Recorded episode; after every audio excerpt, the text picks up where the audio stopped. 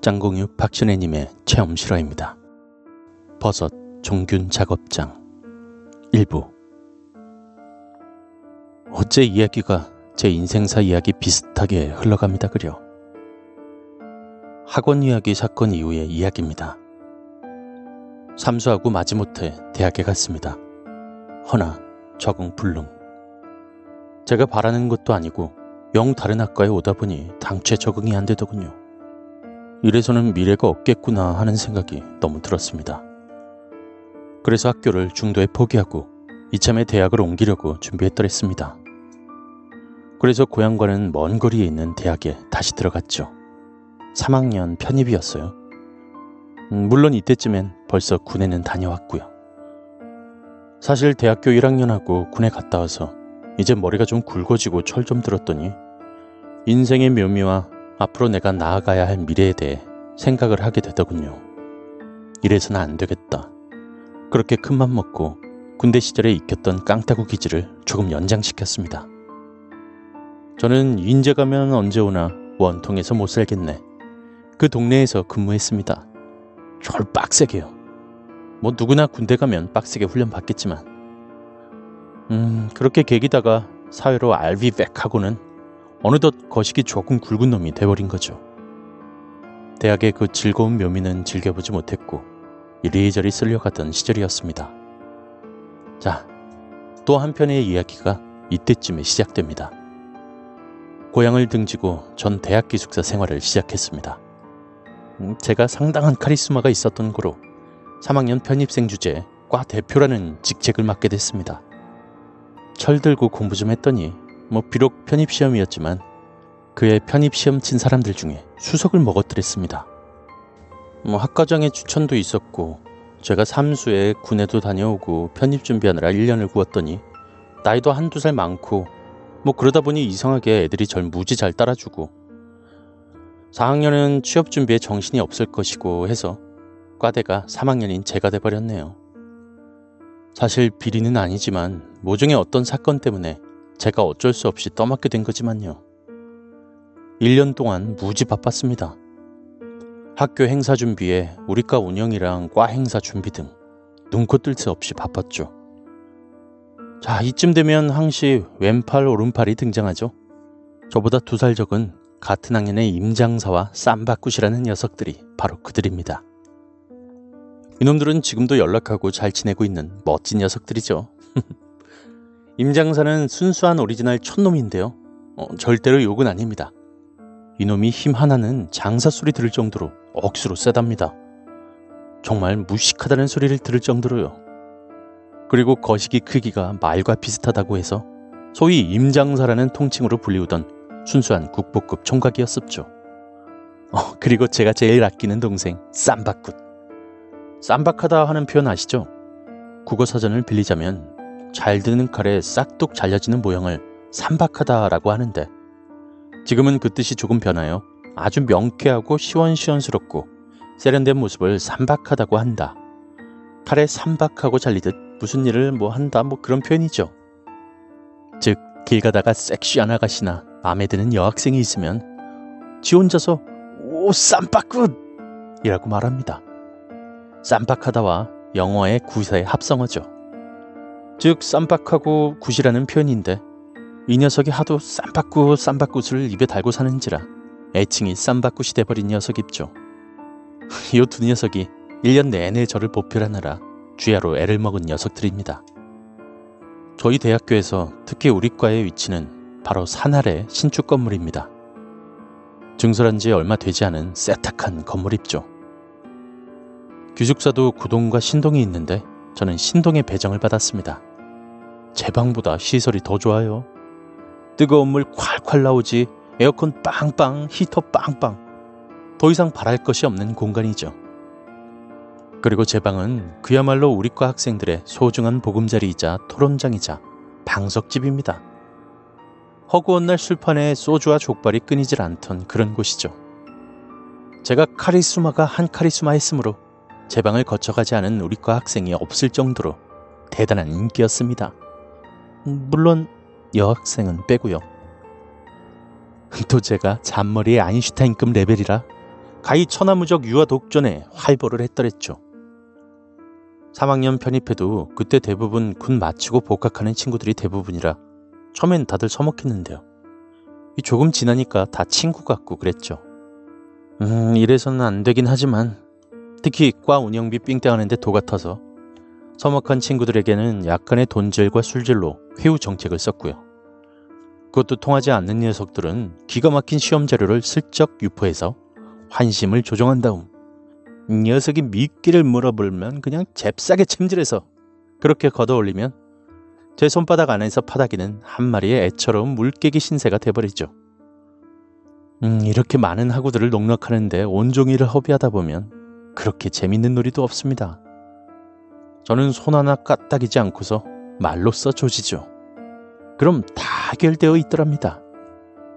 그리고 저희 과에서 관할하는 것 중에 골치 아픈 것이 하나 있었는데 하필 저희과 뒷산과 농과 애들이 심어놓은 인삼이랑 버섯 종균이 있어서 이걸 우리 과에서 맡아서 보호 중이었거든요. 주변에 일반인이 슬쩍 가져가지 않을까 등등 저를 포함한 몇 명의 멤버들이 항상 감시 감독을 실시하고 있었습니다. 우리과 건물로 진입하기 전에 왼쪽 길로 돌아가면 버섯 종균을 키우는 비닐하우스가 있었고 참나무인가 무슨 나무인가 뭐 구멍을 뚫고서 거기에 버섯 종균을 기계로 슝슝 박아 넣습니다. 참나무에 드릴로 구멍을 송송 뚫어 놓고는 기계에 버섯 종균을 담은 피티병 같은 것을 꼽습니다. 그리고 에어건을 연결해서 공기 앞으로 구멍에다가 버섯 종균을 쏴서 밀어넣는 장소가 있었죠. 제가 입학 전에 편입시험 치러 들락거릴 때 본 적이 있었거든요. 어느 날인가 늘 그렇듯이 제 기숙사 방에서 족발 파티가 열리고 있었습니다. 기숙사 사감샘도 저희 방은 포기한 듯 아이놈아들아 조용히 못 그래 라고 한마디만 던져놓고는 가시죠. 뭐 사실 기숙사에 4학년도 있어서 눈치가 좀 보이는데요. 그때쯤이면 워낙 정신없는 상태라 관심 밖이었습니다. 한참을 분위기가 사는데 1학년 학생 한 명이 들어옵니다. 형들, 도서관에서 나오는데 버섯 종균 하우스 쪽에서 뭐 불빛이 왔다 갔다 하더라고요. 뭐라카노 쪼소리? 그까마 도둑놈입니까? 버섯 종균이 상당히 비쌌던 것으로 기억됩니다. 아니다. 농과 애들 아이가 혹시? 그때 시각이 한 밤 10시 정도였습죠. 미친나? 이 시간에 가들이 거기 왜 가노? 빨리 한번 가보자. 저와 쌈바꽃, 그러니까 저의 오른팔, 3학년 팩션의 사단에서 참모장 역할, 그리고 임장사, 저의 왼팔, 3학년 팩션의 사단에서 돌격대장 역할, 김신복, 제가 1학년 중에서 고르고 골라 스파이 교육을 시켜 비밀리에 잠입시킨 스파이입니다. 저의 눈과 귀가 되어 1학년의 모든 대소사를 감시 및 도청해서 저에게 보고하는 신복 입죠. 이 녀석이 1차로 불빛을 본 녀석입니다. 1학년생 피악션의 사단에서 중앙정보부장 역입니다. 마지막으로 뽀빠이. 제 사단 중에서는 연대장 직급을 맡은 녀석입니다. 2학년 과대입니다. 저와 김신복 뽀빠이는 기숙사생이고 쌈바국과 임장사는 통학생이었습니다. 우리 사단 핵심 멤버 5명이 출동했습니다. 어둠을 방패 삼아 조심스럽게 서로 수신원을 주고받으며 최대한 소음을 억제한 채 접근했습니다. 기숙사에서 불과 5분 거리라 일단 빠른 걸음으로 목표 지점까지 접근 후 각자 주변 탐색을 실시했습니다. 이, 형, 저쪽에 저거. 김신복이 무엇을 본 듯 한 방향으로 손가락을 가리킵니다. 모두들 눈이 그쪽으로 쏠립니다. 저게 무엇이더냐? 사람인가? 현재 위치가 목표 지점에서 불과 70에서 80m 정도 됐습니다. 보이는 것이 불빛이 아니라 흰색의 무엇입니다. 이 사실 캄캄한 밤이었지만 그때 테니스장에서 서치라이트를 온해놓은 상태라 그 불빛 때문에 어렴풋하게 보인 겁니다. 울 대학교에 야간에서까지 테니스 치는 중독 증세 놈들이 제법 있었습니다. 그게 손전등 불빛은 아니고 워낙 흰색이다 보니 불빛처럼 보인 것이었습니다. 일단 하얀색의 천조가리 같은 것이 왔다리 갔다리 하는 것처럼 보였습니다. 우리 네 명은 숨을 죽이고 한동안 주시했는데 그 하얀색이 버섯 종균 비닐하우스와 버섯 종균 삽입하는 작업장 사이를 계속 왔다리 갔다리 하는 겁니다. 우리 눈엔 마치 비닐하우스에서 뭔가를 꺼내 작업장 쪽으로 옮기는 듯한 모습으로 보였습니다. 작전 계획을 세웁니다. 일단 돌격 쪽으로 가닥이 모였습니다. 우리가 앞쪽에 포진해 있으므로 저놈이 도망갈 일은 없다. 뒤쪽은 경사가 너무 심해서 올라가더라도 한참 허둥댈 것이다. 그리고 지금 달려간다면 목표 지점까지 도달하는 시간이 땅이 험하다는 가정하에 한 20초에서 30초 정도면 될 것 같다. 캄캄한 밤이라서 속력을 제대로 내지 못할 것이므로 먼저 임장사와 뽀빠이가 선두에 서서 고함을 지르며 돌격한다. 뒤에 김신복과 내가 손전등을 켜고 앞길을 비추어 어머해주며 따라붙는다. 쌈바굿은 후미를 지키며 만에 하나 저놈이 포위를 뚫고 탈출을 감행할 시 후미에서 놈을 포획한다는 시나리오였습니다. 공격조가 앞으로 나서며 심호흡을 합니다. 김신복과 전 손전등의 온 스위치에 엄지손가락을 지그시 얹어 놓았으며 신호를 기다립니다. 돌격 명령이 떨어지자 일순간 앞으로 뛰어나갔습니다. 저는 임장사가 뛰어나가는 앞길에 손전등을 비추어 유도해 줍니다. 김신복은 뽀빠이를 엄호해 주며 전진합니다. 야 이 멍멍이 새끼야! 임장사의 중후한 사자후가 어둠을 뚫고 앞으로 쏟아졌습니다. 후다닥 요란한 다람질 치는 소리가 들렸고 저는 손전등 불빛을 바라보느라 전방을 주시하지 못했습니다. 길이 몹시 험했으므로 우왕좌왕 뛰는데 저 소리! 저 소리! 뽀빠이의 놀람 섞인 외침이 들려옵니다. 그제서야 전방을 보니 하얀색 긴 치마 같은 것을 입은 사람이 뒷 언덕을 기어오르는데요. 뭐랄까 마치 위에서 누가 끌어당겨 주듯 쭉 뒷산을 타고 위로 저거 뭐고 저 사람 맞는데요? 여자 같은데 치마 입었더만 뽀빠이가 가장 근접한 거리에서 목격했습니다. 저쪽으로 오케저리 올라갔노? 우리는 어리둥절한 채 그 하얀 치마 입은 여자가 사라진 쪽을 보았습니다. 김신복이 올라가려고 몇 번을 시도해보다 고개를 흔듭니다. 와, 정말 빠르대. 저길 어떻게 올라갔노? 야야, 없어진 거 없나 살펴보자. 저는 애들을 재촉하며 비닐하우스랑 작업장을 살펴보았는데 특별히 사람이 침입한 흔적은 없었습니다. 와, 늘 학과장한테 말해야겠다. 원별 미친년이. 우리는 황당한 마음을 가지며 상황 종료를 선언하고 철수 준비를 했습니다. 후레쉬로 앞길을 비추며 종균장을 내려왔습니다. 얼마 되지 않아 뭔가 개운치 못한 그런 기분이 들더군요. 그런데 그게 저뿐만이 아니었습니다. 혹시나 해서 다섯 명이 모두 동시에 뒤로 돌아보는데요.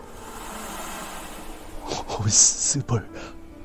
그 하얀 치마 여자가 우리 쪽을 가만히 노려보는 듯이 서 있는데 소름이 확 올라오더군요. 제가 소리쳤죠. 야, 니 거기 가만히 있으래. 제가 손전등을 들고 있었기에 정확하게 그쪽을 비추었습니다. 그러자 그 여자가 종균 비닐하우스 뒤쪽으로 스르륵 들어가는 겁니다. 저는 마구 달렸죠. 막 도착해보니 아무런 흔적도 없고 해서 비닐하우스를 한 바퀴 쭉 돌아보았습니다. 아씨, 퍽 어디로 사라졌노? 제가 돌아보는데 아플사 이 쉐리들 저만 치서서 저를 보고 있습니다. 보니 저 혼자 달려온 겁니다. 이런 배신자 쉐리들. 이, 이, 이, 형, 뒤, 뒤쪽에 쌈바꾸시 무언가에 놀란 듯 외쳤죠. 제가 뒤쪽이라는 말을 듣는 순간 온몸이 바로 경직이 돼버려서 발을 움직이지도 못하겠더군요. 정말 수전증에 걸린 사람 마냥 팔이 후덜덜 떨리고 그 때문에 손전등 불빛도 같이 떨렸습니다. 그때 손전등이 눈에 들어왔습니다. 전 바로 손전등을 뒤로 돌려 뒤쪽을 비추었죠. 제 몸은 정면을 바라보고 있었고 손전등만 옆구리 쪽으로 돌려 뒤쪽을 비추었던 겁니다. 순간 몸을 바로 틀었습니다. 그때 막 비닐하우스 끝자락 쪽으로 휙 사라지는 하얀 치맛자락을 보았습니다. 그때서야 제 머리통이 크로캅의 불꽃 하이킥을 맞은 것처럼 불똥이 튀었습니다. 아, 씨바, 귀신이다. 나는 어처구니 없는 소름이 쫙 돋아나는 생각이 나버렸던 거죠. 임장사와 쌈바굿이 그제서야 제 쪽으로 달려왔습니다. 야, 씨, 씨바, 귀, 귀신이다. 아, 왜 제가 이걸 말해버렸을까요? 제 쪽을 향해 뛰어오던 쌈바굿과 임장사가 바로 유턴을 하더니 죽어라 내빼고 있더군요. 그 순간 좀 뭐랬겠습니까? 밤길이 어두워서 앞이 안 보여 못 달린다고요? 줄 잘 뛰더군요. 발에 걸리는 것도 없고 마치 대낮에 100m 달리는 것보다 더 빠르게 뛴 것 같습니다. 벌써 뽀빠이와 김신복은 가로등 불빛 아래까지 도망가 있는 상태였고 뒤이어 임장사와 쌈바굿이 도착했고 저도 무사히 안착했습니다. 그 순간 제 눈에 귀신이고 뭐고 들어오지 않더군요. 이런 개쉐리들 배신감이 물밀듯이 울컥 올라왔습니다. 적진 한가운데 대장을 부리고 지들만 살려고 도망을 쳐? 제 방에 와서 뭘 했겠습니까? 일단 소주 조금 남아있는 거 원샷에 비우고 병 세워놓고 쌈바끝부터 대가리바가 시켰죠. 이 내놈들을 다 대가리바가 시켜놓고 나서야 한숨이 돌더구만요. 그리고 장장 10분 동안 설교 아닌 설교를 했습니다. 너희들 클럽 묵었다.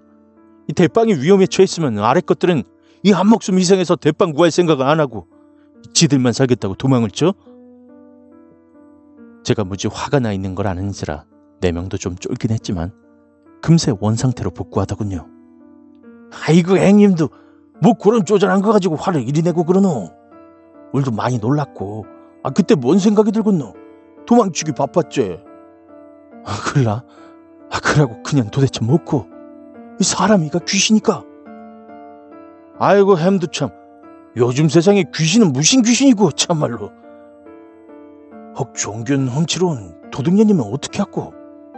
하나 훔쳐가든 지랄을 하든 난 모르겠다. 여하튼 내일 날 밝으면 확인해보자. 그날은 그렇게 쌈바국과 임장사는 돌아가고 김신복과 저는 이야기를 좀에 더하다 잠을 잤습니다. 그리고 다음 날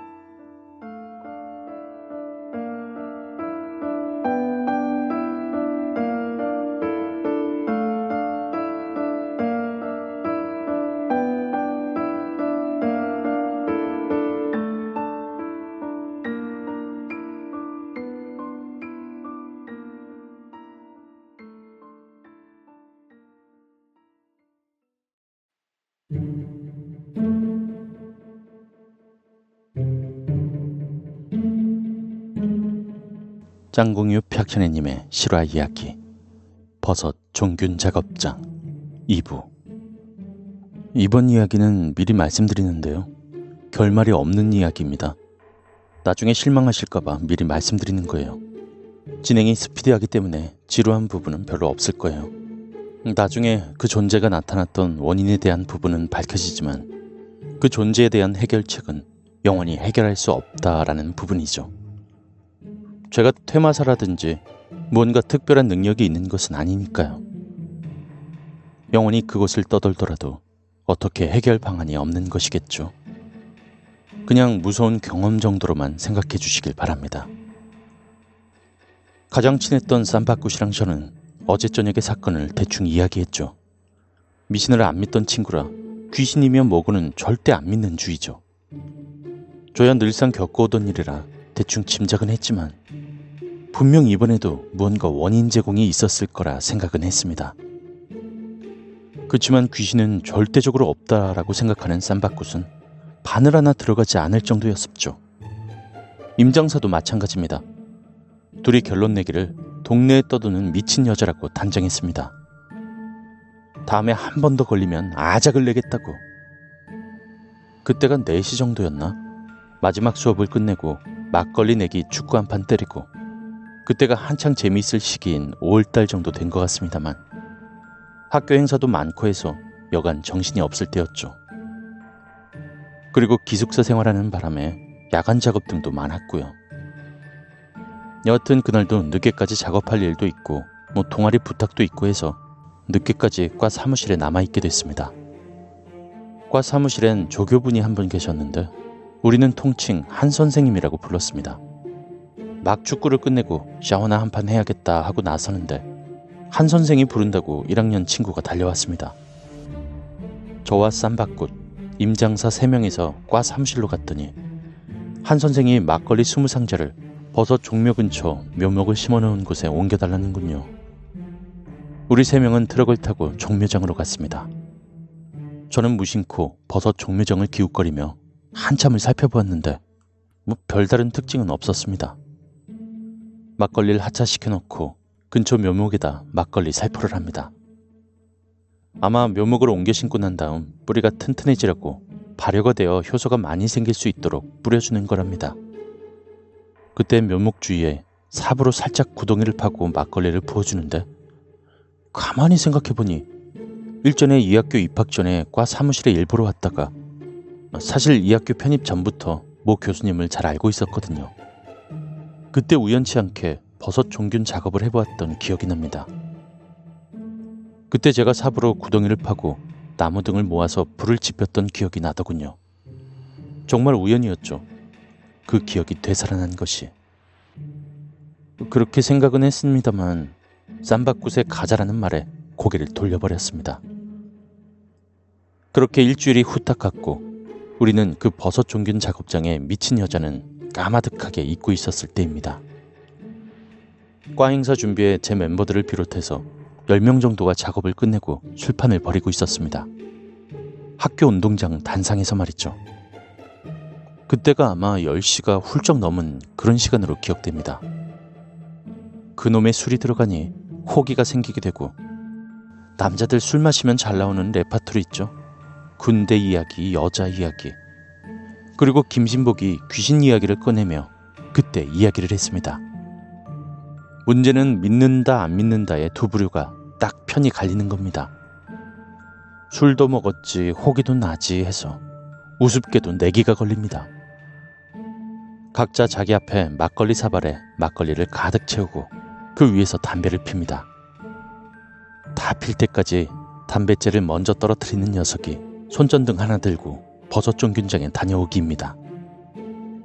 1학년 몇몇은 포기하고 없다라고 강력히 주장하는 사람들과 호기심이 있는 몇몇 학생들을 포함해 7명이서 내기하고 도전했습니다.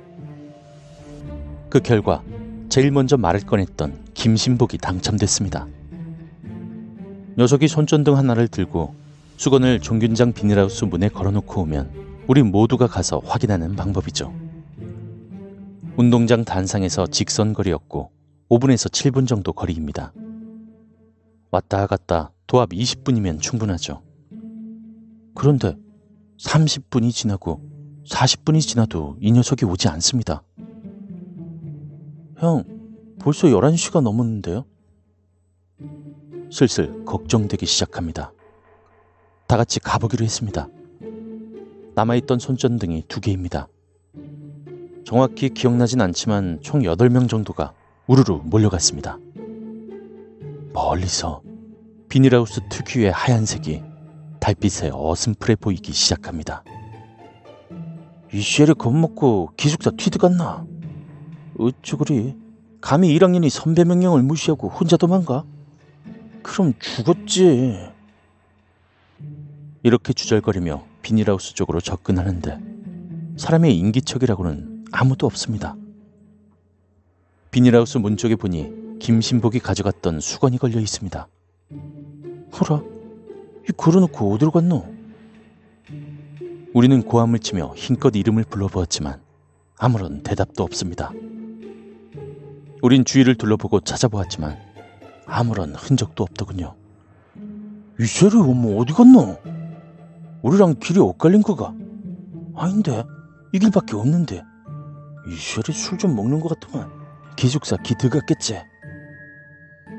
우리는 김신복이 기숙사에 들어간 것으로 생각하며 기숙사 쪽으로 걸어갑니다. 혹시나 해서였죠. 아직 철없는 1학년이라 솔직히 걱정도 되고 해서 말입니다. 한창을 걸어 나오는데 뭔가 불빛이 번쩍한 느낌을 받았습니다. 깜깜한 어둠 속에서 잠시 뭔가 반딧불이 지나간 듯한 그런 느낌? 휙 뒤를 돌아보니 저만치 있는 비닐하우스 쪽에서 불빛이 왔다 갔다 하는 것이 보였습니다. 저, 저기, 저기 뭐고? 우리는 우르르 비닐하우스 쪽으로 달려갔죠. 그리고 입구 문을 열고 안으로 내달렸습니다. 비닐하우스가 상당히 컸던 것으로 기억되는데 제가 가지고 있던 손전등으로 비추어 보니 저쪽 끝에서 김신복이 엎드린 자세로 팔다리를 막 허우적거리며 마치 군대에서 하던 엎드려 퍼복 자세로 기어가고 있더군요. 야, 김신복! 우리들은 놀라서 달려갔죠. 이쉘이 아직도 정신 못 차리고 허우적거리고 있더군요. 임장사가 허리를 끌어안고 상체를 들어올릴 동안도 허우적거리고 있습니다. 저는 김신복의 정면에 서 있었기 때문에 정확히 볼 수 있었죠.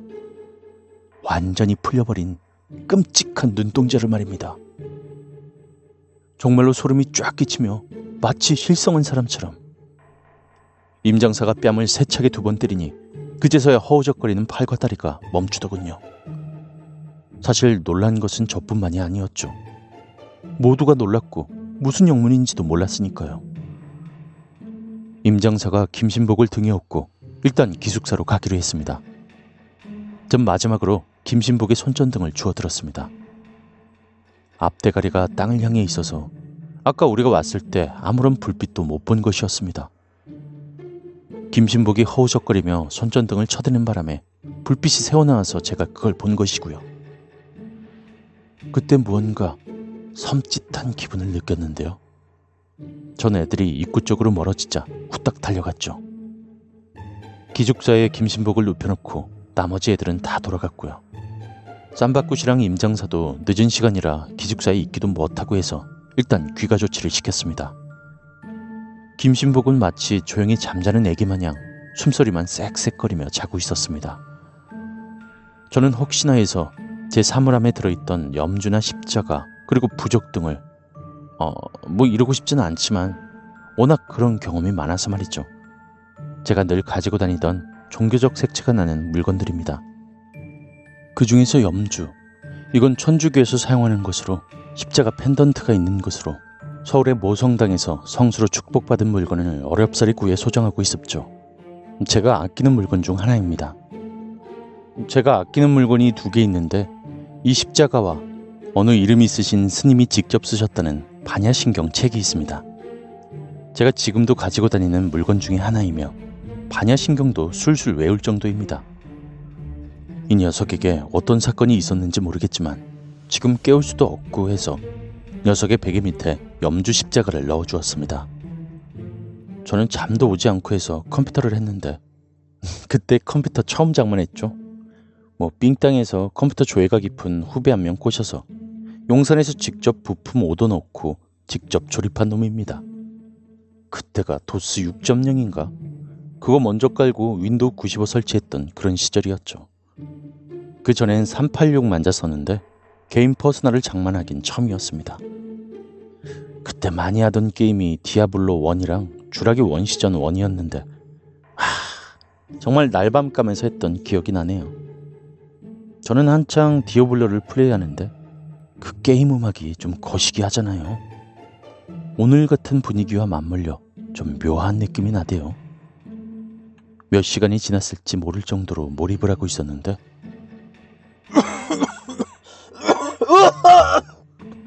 신보기가 기침을 하더니 비명을 지르며 벌떡 일어나는 겁니다.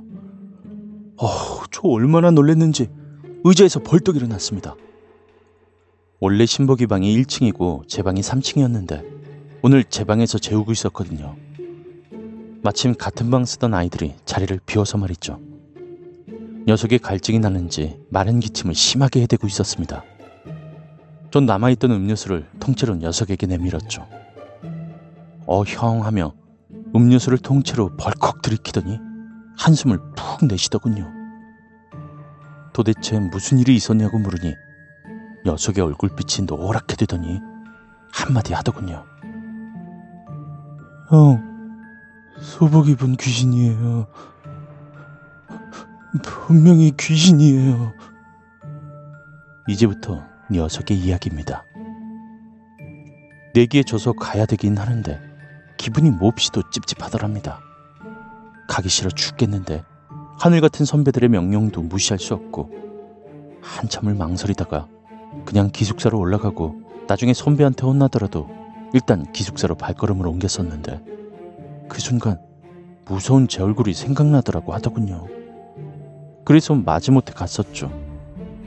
그래서 시간이 좀 많이 걸린 거였습니다. 손전등을 마구 휘저으며 노래도 크게 부르고 씩씩하게 비닐하우스 앞까지 오게 되었죠.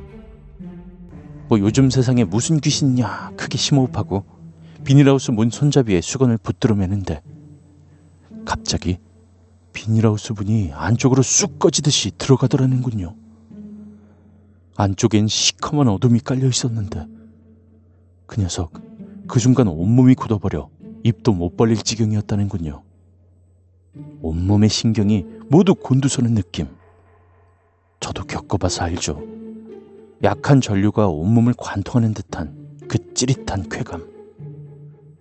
갑자기 턱들이 아래 위로 부딪히면서 덜덜거리는데 정말 온몸이 무엇인가에 꽁꽁 묶인 것처럼 꼼짝달싹 할 수 없더랍니다. 머릿속은 움직여야 한다, 도망가야 한다 라고 했는데 몸이 반응을 하지 않더랍니다. 몇 초가 흐르고 바람만 휘황하니 지나가니 녀석이 조금 정신이 들더랍니다.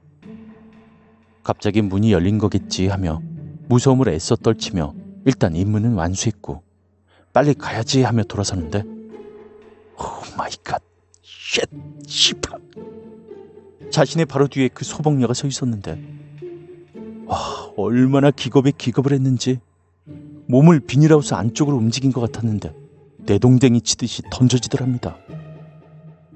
엎어져서 서림도 없고 도망은 가야겠고 허우적거리며 기어간 기억밖에 나지 않는다는군요. 그 다음은 제가 맞춰보건데 신복이 너무 놀라 그 소복녀의 반대편으로 몸을 날리는데 그쪽은 비닐하우스 안쪽이었고 손전등이 멀리 날아가서 불빛이 나는 앞쪽이 하필 땅 쪽으로 선 것이었습니다. 우연의 일치인지 몰라도 녀석은 허우적거리기 시작했고 조금씩 앞으로 기어나가겠죠. 그때 우리가 도착한 것이었습니다. 우리가 큰 소리로 네 이름을 불렀던 거 기억나냐고 하니까 아무것도 기억나지 않는답니다. 제가 문에서 수건을 드러냈습니다.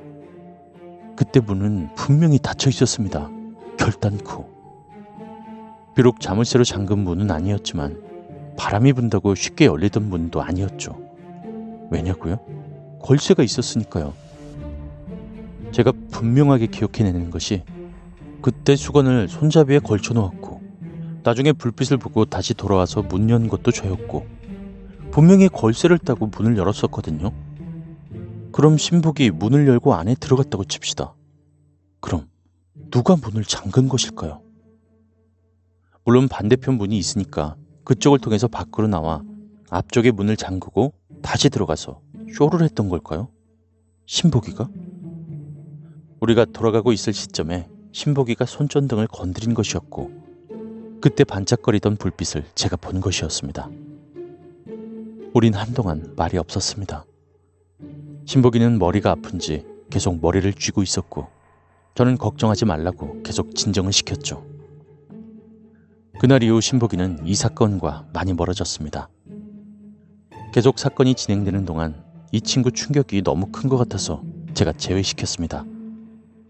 그래서 신복이는 나중에 안정을 되찾았지만요. 물론 앞으로도 신복이는 등장하지 않습니다. 완전 열애. 그만큼 충격을 심하게 받았거든요.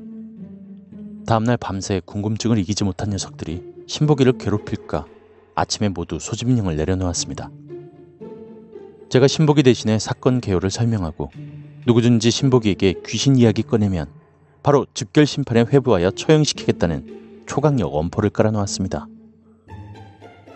점심시간에 절대 귀신은 믿지 않는다는 과학 신봉자 쌈바국과 그리고 반반 정도 믿는 임장사와 만나서 찌개를 먹으며 낮술을 한잔했습니다. 쌈바굿은 절대 네버 귀신이 아니고 근처 동네에 미친 여자라고 한사코 우기네요. 그래서 우리가 그 미친 여자 잡아버리자고. 발단은 그렇게 시작되었습니다. 제가 긋고 말리는데도 말이죠.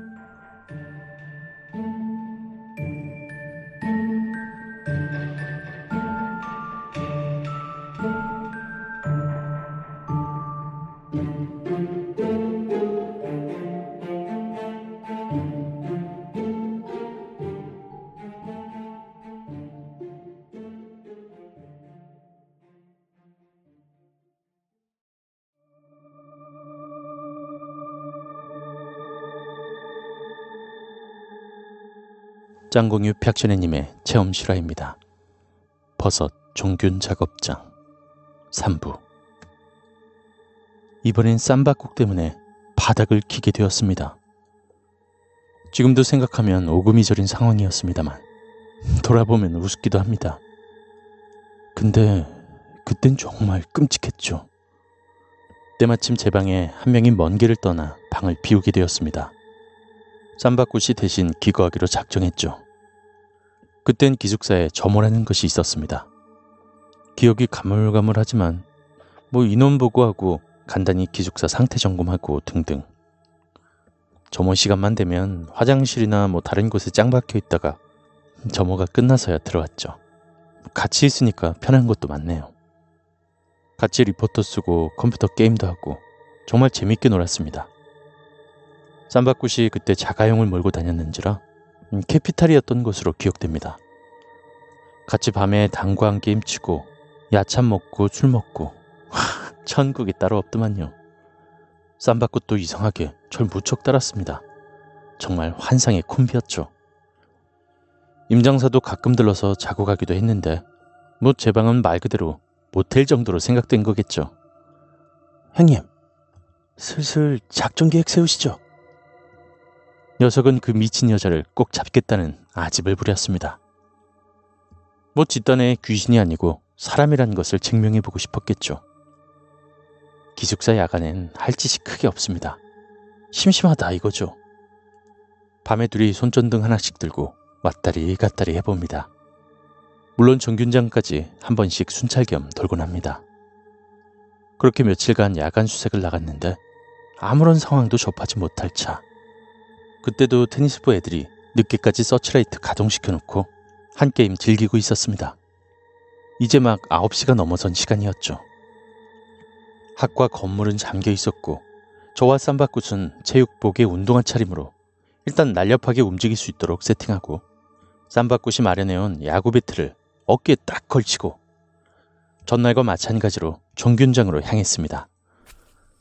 일단 근처에 와서는 손전등 라이트를 죽이고 완전히 깜깜한 상태에서 달빛만 의지한 채 이동했는데 오늘은 테니스장 서치 때문에 조금 환하게 보였습니다. 이동하기도 요긴했고요. 슬슬 종균장의 비닐하우스가 보이기 시작했습니다. 아, 그날은 왠지 모르게 바람이 유독 심하게 불었던 것으로 기억됩니다.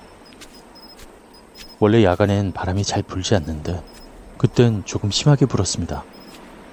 천천히 어둠을 가르며 이동하는데 웬만큼 가까이 갔다고 생각했을 때 일단 멈추어서 살펴보았죠. 오늘은 그 미친 여자가 없는 모양입니다. 주인은 쥐죽은 듯 고요했고요. 을신연스러운 바람만 휑하니 불고 있습니다. 둘이 구덩이 안에 쪼그리고 앉아 담배 한 대씩 물었습니다. 바람이 불어서 라이터 켜기 애먹네요. 겨우겨우 불어서 한 대 쭉 땡기고 이 맛에 담배 핀다고 생각하고 있었습니다. 봐라. 진짜로 미친 여인가 싶으네. 오늘은 안 오는갑다. 둘이 담배 한 대씩 굽고 이제 슬슬 돌아갈까 생각하며 몸을 일으키고 있었는데 저 멀리 눈에 들어오는 그 하얀 치마 같은 것. 둘은 잽싸게 신형을 낮추어 정확히 살펴보았습니다. 드디어 올 것이 왔구나 싶었죠. 소름이 쫙 끼쳤으나 일단 사람인지 뭔지 판단하는 것이 우선인 것 같았습니다. 쌈바굿은 정찰대로 저는 수색대로 둘 다 군에 제대하고 복학했기에 아직 군 기질이 조금 남아 있었습니다. 몸에 배인 습관대로 살살 포박해서 최대한 근접한 거리까지 좁히는데 성공했습니다. 간간히 고개를 들고 살펴보니 뭔가 의혹이 묻어납니다. 제가 처음 볼 때 하던 행동 그대로를 반복한다는 의문이 계속 들었습니다. 즉, 종균 작업장에서 비닐하우스까지 왔다 갔다를 계속 반복한다는 것이죠. 거리가 한 10m 정도 되는 거리였는데 그 사이를 계속 왔다리 갔다리 쉬지 않고 말입니다. 그 모양새를 쳐다보고 있었는데 옆에서 쌈바꽃이 옆구리를 쳐댑니다. 보니 언제라도 달려나갈 듯 방망이를 꽉 움켜쥐고 있더군요. 전 일단 가만히 있으라는 제스처를 보내놓고 다시 한번 살펴보고 있었는데 역시나 똑같은 행동만 반복하고 있었습니다. 일체 다른 행동들을 보이지 않는다는 것이죠. 솔직히 무척이나 놀라고 무서웠다는 것은 분명하지만 혼자가 아니고 옆에 쌈바꽃도 있고 하니 뭐 무서운 것보단 집중력이 조금 앞섰나 봅니다. 눈으로 대충 그 소복녀가 움직이는 거리와 멈춘 위치들을 머릿속에 그려 넣었더랬습니다. 그리고 쌈바꽃에게 신호를 넣었죠. 동시에 둘이 함께 튀어나간 겁니다. 저는 고함을 치고 손전등을 그녀에게 뿌렸죠. 전 손전등을 비추며 달리는지라 쌈바꽃이 잽싸게 저를 앞질러 먼저 달려나갔습니다. 전 뒤쳐져 손전등을 마구 휘날리며 쫓아갔는데요. 아, 근데 이것이 비닐하우스 위쪽으로 훌쩍 뛰어올라서 아니 날아올랐다는 표현이 맞을 것 같습니다. 비닐하우스 높이가 2.5m는 넘는 크기인데요. 그 위로 연이 바람을 맞아 떠오르듯 슬쩍 기어 올라가는 겁니다. 솔직히 중력을 무시하는 듯한 그런 움직임? 그리고 제가 손전등을 그녀의 발 쪽으로 내리는데 없습니다.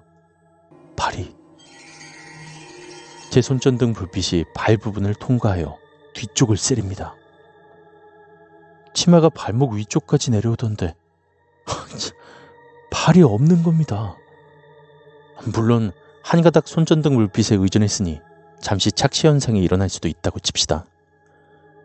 저뿐이 아니었거든요. 쌈바꽃은 그 장면을 목격하고는 바로 엎어져 버렸습니다. 순간 거의 몇 초간 모든 것이 멈춘 듯 온 신경과 세포가 극도로 팽창했습니다. 단 몇 초일 뿐이었는데 이것이 멈추어 버린 듯한 느낌입니다. 강하게 바람이 제 얼굴을 때리고 있었는데 그녀의 치맛자락조차 흔들리지 않았습니다. 쌈바꽃은 엎어진 자세로 꼼짝하지 않고 있었고요.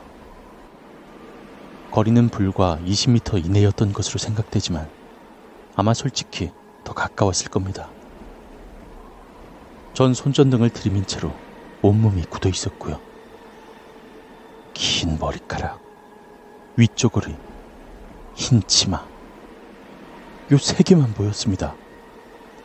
얼굴은 어두워서 구분할 수 없었고요. 손도 안 보인 것 같습니다. 발도 없는 것 같았고요. 쌈바꽃이 저보다 한 3m 정도 앞에 엎어져 있었기 때문에 아마 저보다 더 잘 보였을 수도 있겠네요. 그 순간이 몇 초였는지 지금도 모르겠습니다. 수분이었을 수도 있고요. 그때 그 느낌이 목에 침이 깔딱깔딱 고였다는 것은 느낄 수 있었습니다. 담배 피자마자 죽어라 달렸는데 숨이 차서 헉헉거려야 되는데 이건 너무 놀라니까 숨을 내쉬지 못하게 되고 심장이 죽도록 치달렸습니다. 그런데 그녀가 어느 쪽을 주시하고 있는지 모르겠더군요. 마치 뭔가 이걸 글로 표현하자면 그냥 어두운 공간 속에 하얀 저고리, 하얀 치마 정도만 느낄 수 있었거든요. 비닐하우스 위에 허수아비에 그런 하얀 치마와 저고리를 입혀놓고 야간에 그걸 보았던 느낌이랄까. 머리 부분은 느껴졌지만 왠지 사람이 아닌 것 같기도 했고 그냥 그 순간 제가 느꼈던 모든 것입니다, 이것이. 어렴풋이 와 하는 함성이 조그맣게 들려왔습니다. 아마 테니스를 치던 한 팀이 이겨서 지른 듯한 함성일 겁니다. 그 순간 이것이 휙 뒤돌아서더니 비닐하우스 위쪽으로 쭈르륵 미끄러지듯 움직이더니 끝부분에 와서는 밑으로 뚝 꺼지듯이 사라졌습니다. 처음부터 여기까지 아마 제 생각으론 불과 4, 5초 정도 된 것 같다고 지금도 생각하고 있지만 얼마나 시간이 지났는진 잘 모르겠습니다.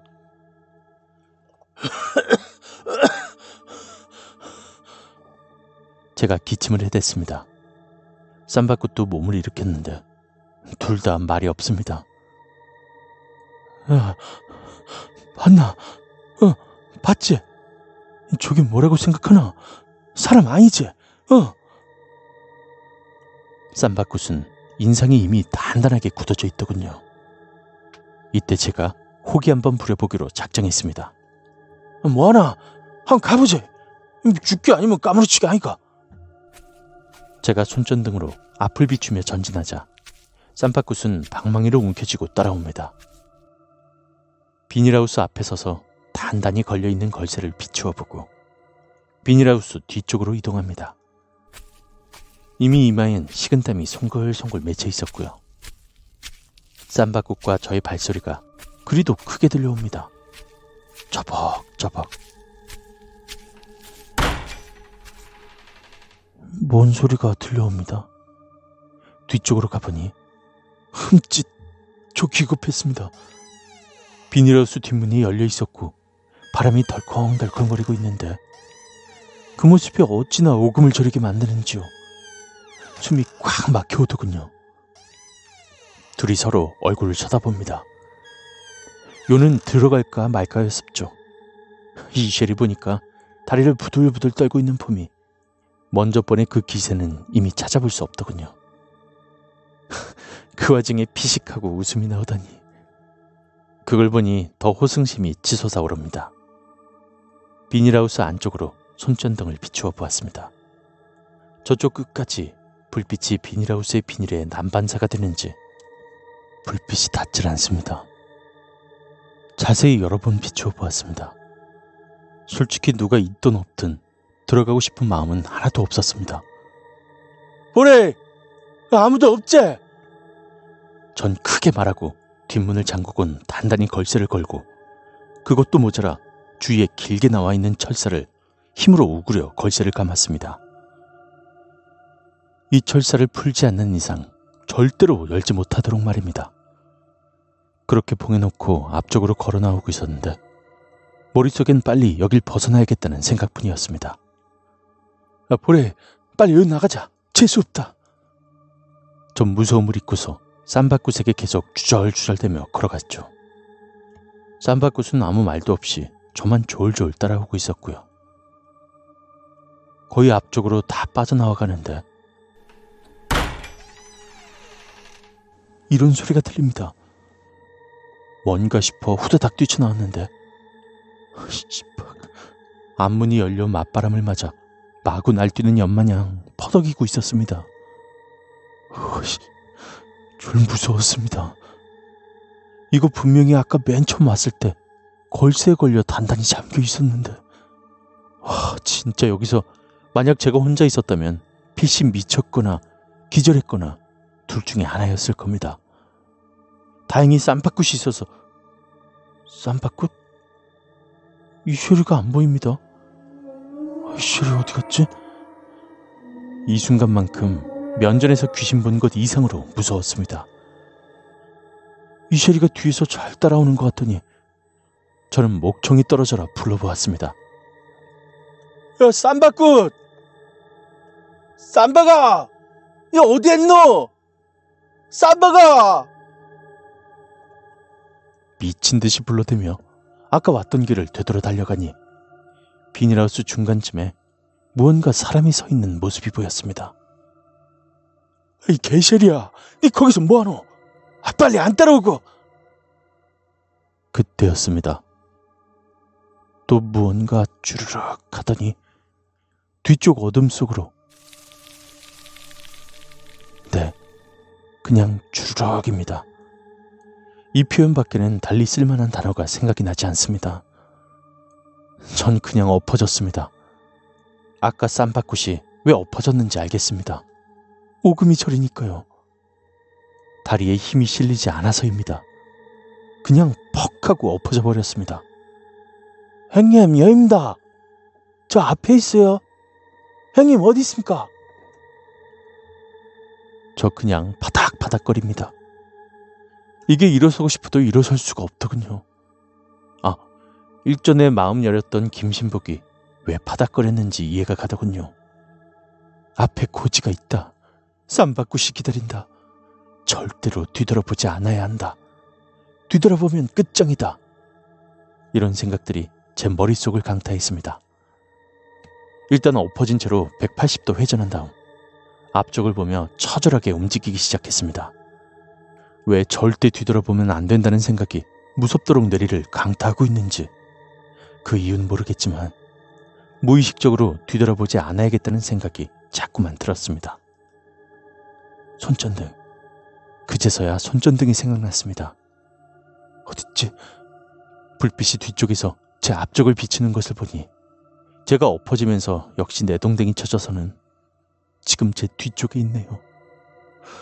후, 지랄을 합니다, 지랄을. 어떻게 이 상황을 모면할 수 있을까? 아니, 빨리 벗어날 수 있을까? 저 뒤로. 즉, 얼굴 쪽은 정면을 쳐다보며 뒤로 기었죠. 자동차가 후진하듯 말입니다. 한 2미터 정도 이동했는데 식은 땀과 온몸이 후덜덜. 와, 이 순간은 저에게 지옥의 가마솥과도 같았습니다. 겨우 손이 닿을 만큼 후진해서 손전등을 잡고 앞을 비추었더니 용기가 나더군요. 그제서야 다리의 신경세포가 쭉 살아나며 근육에 힘이 들어가기 시작했습니다.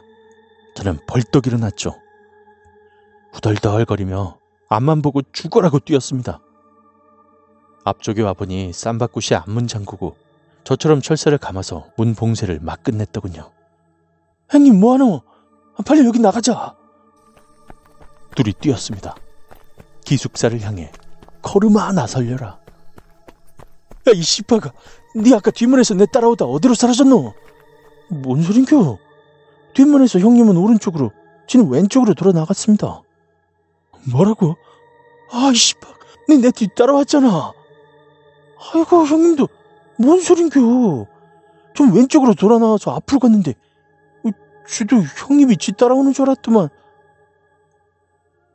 그러면 아까 중간까지 나 따라왔던 거는 묻고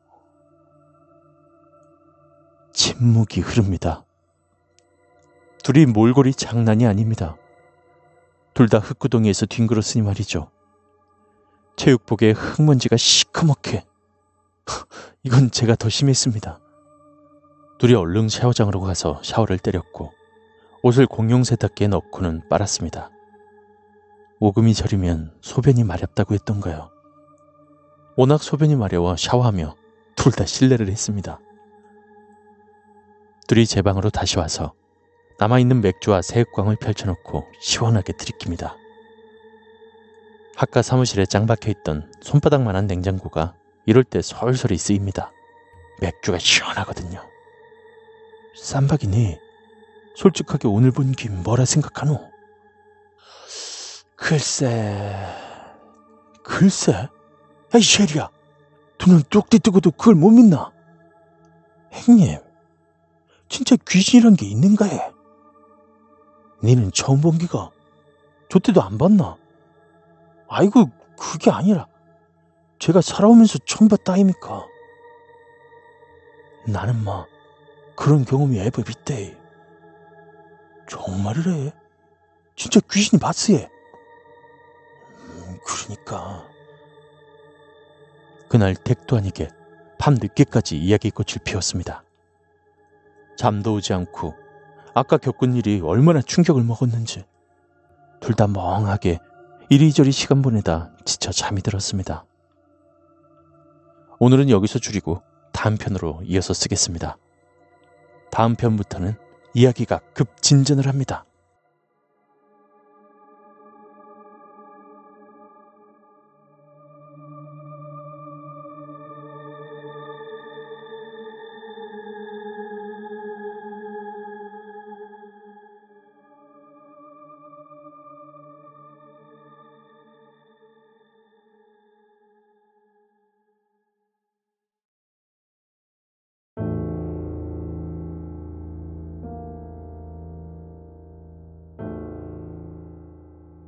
짱공유 백션혜님의 실화 이야기 버섯 종균 작업장 4부 쌈바꽃이 충격을 먹었는지 한동안 몸이 많이 아팠습니다. 5, 6월에 개도 안 걸린다는 감기 몸살에 다 걸리고 말이죠. 여하튼 쌈바꽃과 임장사는 언제 그랬냐는 듯 다시 일상생활로 돌아갔습니다. 물론 그 이후로 야간 정찰은 당분간 중단한 상태였습니다. 그런 경험을 두 번 다신 겪기 싫겠죠. 그리고 알게 모르게 종균장의 귀신 이야기가 우리 과에 퍼지고 있었습니다. 점심시간 바로 전 수업되었습니다. 이제 무더위가 시작되는 시점이고 하니 교수님께서 즉석 야외 수업을 제안하셨습니다. 하, 장소가 바로 종균장 근처네요. 삼림역에 대한 간단한 설명과 우리는 자연과 더불어 수업을 진행했습니다. 그때 쌈바꽃이랑 임장사와 마침 생각난 것이 있어서 종균장 근처에 왔습죠. 자세히 기억을 더듬어 그 소복녀가 했던 행동 반경을 유심히 살펴보았습니다. 종균 작업하는 장소와 비닐하우스를 왔다 갔다 했었는데 말이죠. 똑같이 따라해 보았습니다. 이쪽에서 잠시 멈추다 다시 비닐하우스 쪽으로. 대충 위치를 보니 뭔가 이상한 점을 발견했습니다. 그때 소복녀가 멈춘 자리를 유심히 살펴보니 예전에 제가 삽으로 땅을 팠던 그 자리였던 것 같습니다. 올겨울에 잠시 학교에 들렀다 조교 도와준답시고 여기 왔었거든요. 그때 날씨가 제법 추워서 제가 모닥불 피우려고 곡괭이로 구덩을 파고 마른 나뭇가지 모아서 불을 피웠더랬죠. 그때 농가애들 작업하고 있었고 조교와 저와 옆에서 거들었었거든요. 그때는 이 학교 정식 학생이 아니었지만 교수님이 경험 삼아서 한번 도와주라고 해서 조교와 함께 오게 된 거였습니다. 그땐 계약 전이었고 사람이 없어서 제가 일을 봉사했던 거죠. 우연하게도 그때 모닥불 피우려고 구덩이 판 그 자리가 그 소복녀가 잠시 멈췄던 자리랑 일치하는 것 같았습니다. 저는 손으로 그 구덩이의 흙을 한 줌 쥐어보았습니다. 불에 많이 그을린 흙이라 시커멓고 푸석푸석했죠. 그때 반 친구들이 부르는 소리에 손을 털고 일어섰는데 무언가 지극하게 찝찝하다고 해야 되나요? 여튼 많이 기분이 좋지 않았습니다. 수업은 일찍 끝나고 점심 먹으러 기숙사로 올라갈 참이었습니다. 애들은 벌써 뿔뿔이 흩어져 있었고요. 쌈바꽃이랑 임장사랑 기숙사 가서 밥 먹자고 말해두고 뭐 기숙사는 정시 배급이라 일찍 가도 밥 못 먹습니다. 시간 때울 요령으로 종균장 앞에 앉아 담배 한 대 그슬리고 있었는데요. 몇몇 사람들이 웅성거리며 종균장으로 올라오고 있습니다. 보니까 농가 애들 같았습니다. 아마 종균장 점검하러 오나 생각했죠. 우리에게 뭐 하냐고 묻더군요. 뭐 우린 야외 수업 여기서 했다고 둘러댔고요. 보니까 농과 조교 선생님도 계시더군요. 비닐하우스 안쪽으로 들어가선 종균 체크하고 그러시네요. 우리는 계속 여기 있기 뻘쭘해서 내려가려고 했습니다. 그쪽 농과이들이 한 서너 명 됐던 것으로 알고 있는데 그 중에 한 녀석의 말에 막 내려가던 우리 세 명의 발길을 바로 붙잡았습니다.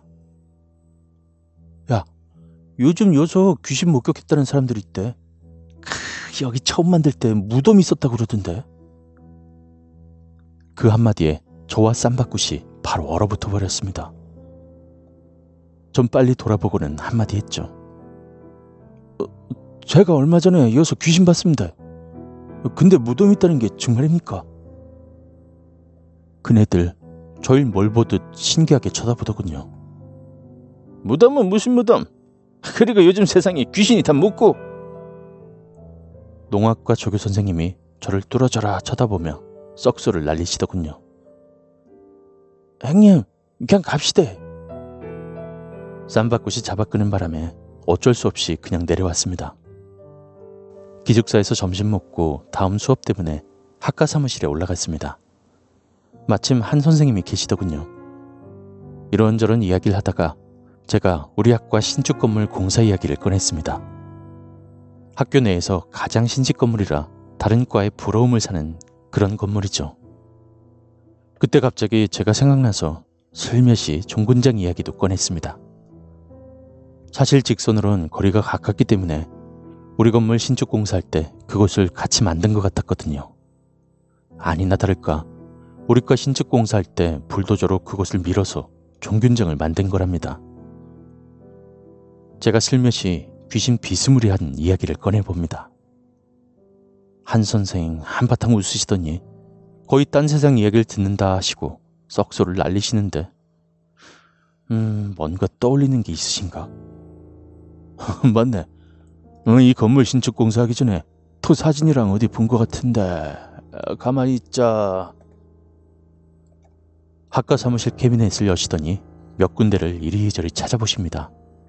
그리곤 두꺼운 서류 뭉치와 함께 사진첩을 꺼내옵니다. 재미삼아 몇 개를 훑어보니 신축 공사 하기 전에 터사진과 공사 진행할 때 찍었던 사진 이런 것들이 수백 장이나 될 것 같더군요. 얼마 되지 않아 우리는 종균장 쪽의 사진도 찾을 수 있었습니다. 아마 농가 쪽의 일이었지만 우리 신축 공사에 포함되어 진행된 것 같았습니다. 뭐 이리저리 종균장이 들어서기 전 옛 사진들이 많이 있었습니다. 형님, 이것 보래. 임정사가 사진 한 장을 쑥 내밉니다. 보니까 지금의 종균 작업장 장소입니다. 즉 나무에 버섯 종균을 박는 그런 작업을 하는 곳이죠. 자세히 살펴보니 다른 곳은 평평한데 유독 두 곳이 제법 두툼하니 불룩 솟아있는 둔덕이 보입니다. 형님, 이 보이소. 여기, 여기. 이 자리가 아까 그 불 피운 자리 아닙니까? 맞다. 아, 그러고 보니 그렇네. 근데 이게 무덤이라고 하기엔 많이 작다, 이가. 사실 무덤 봉분이라고 보기엔 턱없이 작았습니다. 그냥 조금 높은 둔덕 정도가 되겠네요. 아, 아닙니다. 무덤 주인 없어지고 버려진 봉분이 이 수백 년 지나도 그대로 있겠습니까? 깎이고 깎이고 해가 거의 평평해지는 거라 예. 수백 년? 그래. 아, 보니 그렇네. 난 요새 무덤만 생각해서리. 어, 그러면 이게 조선시대나 뭐 그리 오래됐다면 봉분이 거의 없어졌을 거네. 우리 세 명의 눈이 동시에 마주칩니다. 앞으로 그곳엔 절대로 가지 말자는 무언의 눈빛입니다. 그렇게 우리 세 명의 주축성 발언은 발없는 말이 천리를 간다고 학과 내는 물론 여타 학과에까지 소문이 쫘르르 퍼져나갔습니다. 시간은 흐르고 흘러 축구 한 게임 뛰면 온몸이 땀으로 범벅이 되는 뜨거운 여름이 왔습니다. 곧 있으면 방학입니다. 그날 학과 대항 뜀박질 한 판하고 늦게까지 막걸리에 쇠주에 젊음을 불사르고 있었죠. 날이 어두워져도 그 젊음의 불꽃은 꺼지질 않았는데 이 너무 타오르다 보니 다른 곳으로 불길이 번지기 시작했습니다. 문제는 농가에서 터졌습니다.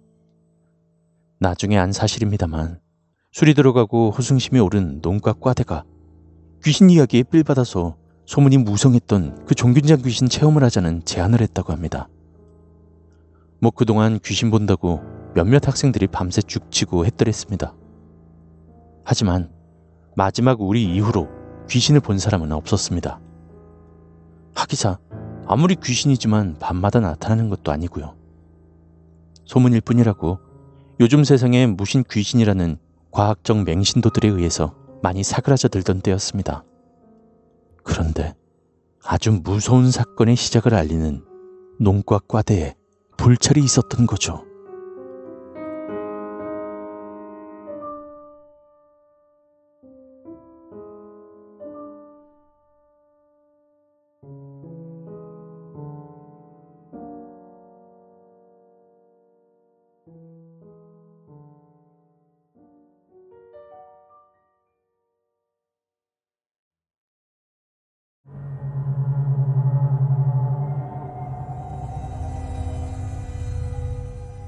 장공유 팩션의님의 체험 실화입니다.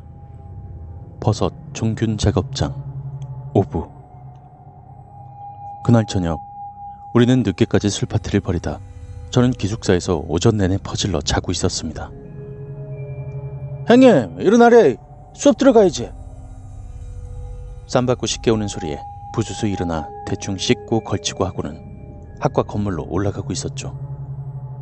둘이서 어그적 올라가는데 기숙사에서 학과 건물까지 가는 중에 종균장 쪽이 보입니다. 헐, 사람들이 많이 있습니다. 저는 야외 수업인가 했는데 이게 가만히 보니 누군가 한 사람을 등에 업고 사람들에 둘러싸여 걸어 내려오고 있더군요.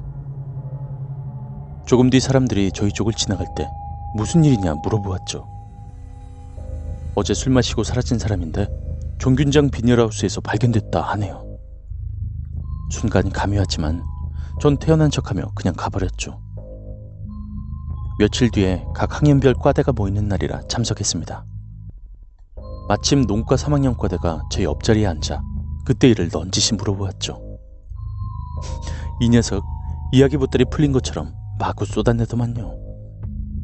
그러니까 사건이 있던 그날 농가에서 막걸리 파티하고 놀던 중 한 녀석이 무서운 이야기를 꺼냈고 거기에 살이 붙고 기분이 up돼서 4학년 농가 과대가 이런 이야기를 했답니다. 사실 그때 종균장 만들기 직전에 마을 이장이 찾아와 이 터는 무덤터라 공사하기 전에 이장하던지 제를 지내야 한다고 했답니다. 학교 측에선 잠시 조사하곤 무덤이 없다라고 판단했다고 합니다. 뭐 원래가 학교 땅이었고 조그만 야산이었기 때문에 무덤이 설 자리가 아니었다고 하네요.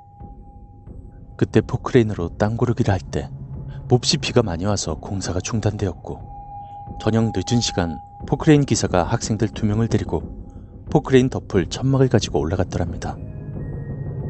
손전등을 비춰가며 포크레인 쪽으로 가는데 웬 하얀 소복을 입은 여자가 포크레인 운전석 쪽에 앉아 있더랍니다. 고개를 푹 숙이고 말이죠.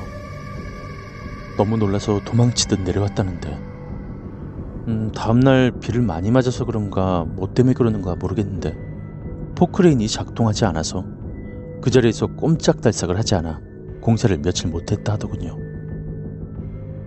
그때 자신이 같이 올라갔던 학생들 중에 한 명이랍니다. 지금은 4학년 과대인데 그때 자신이 1학년이었다고 하네요.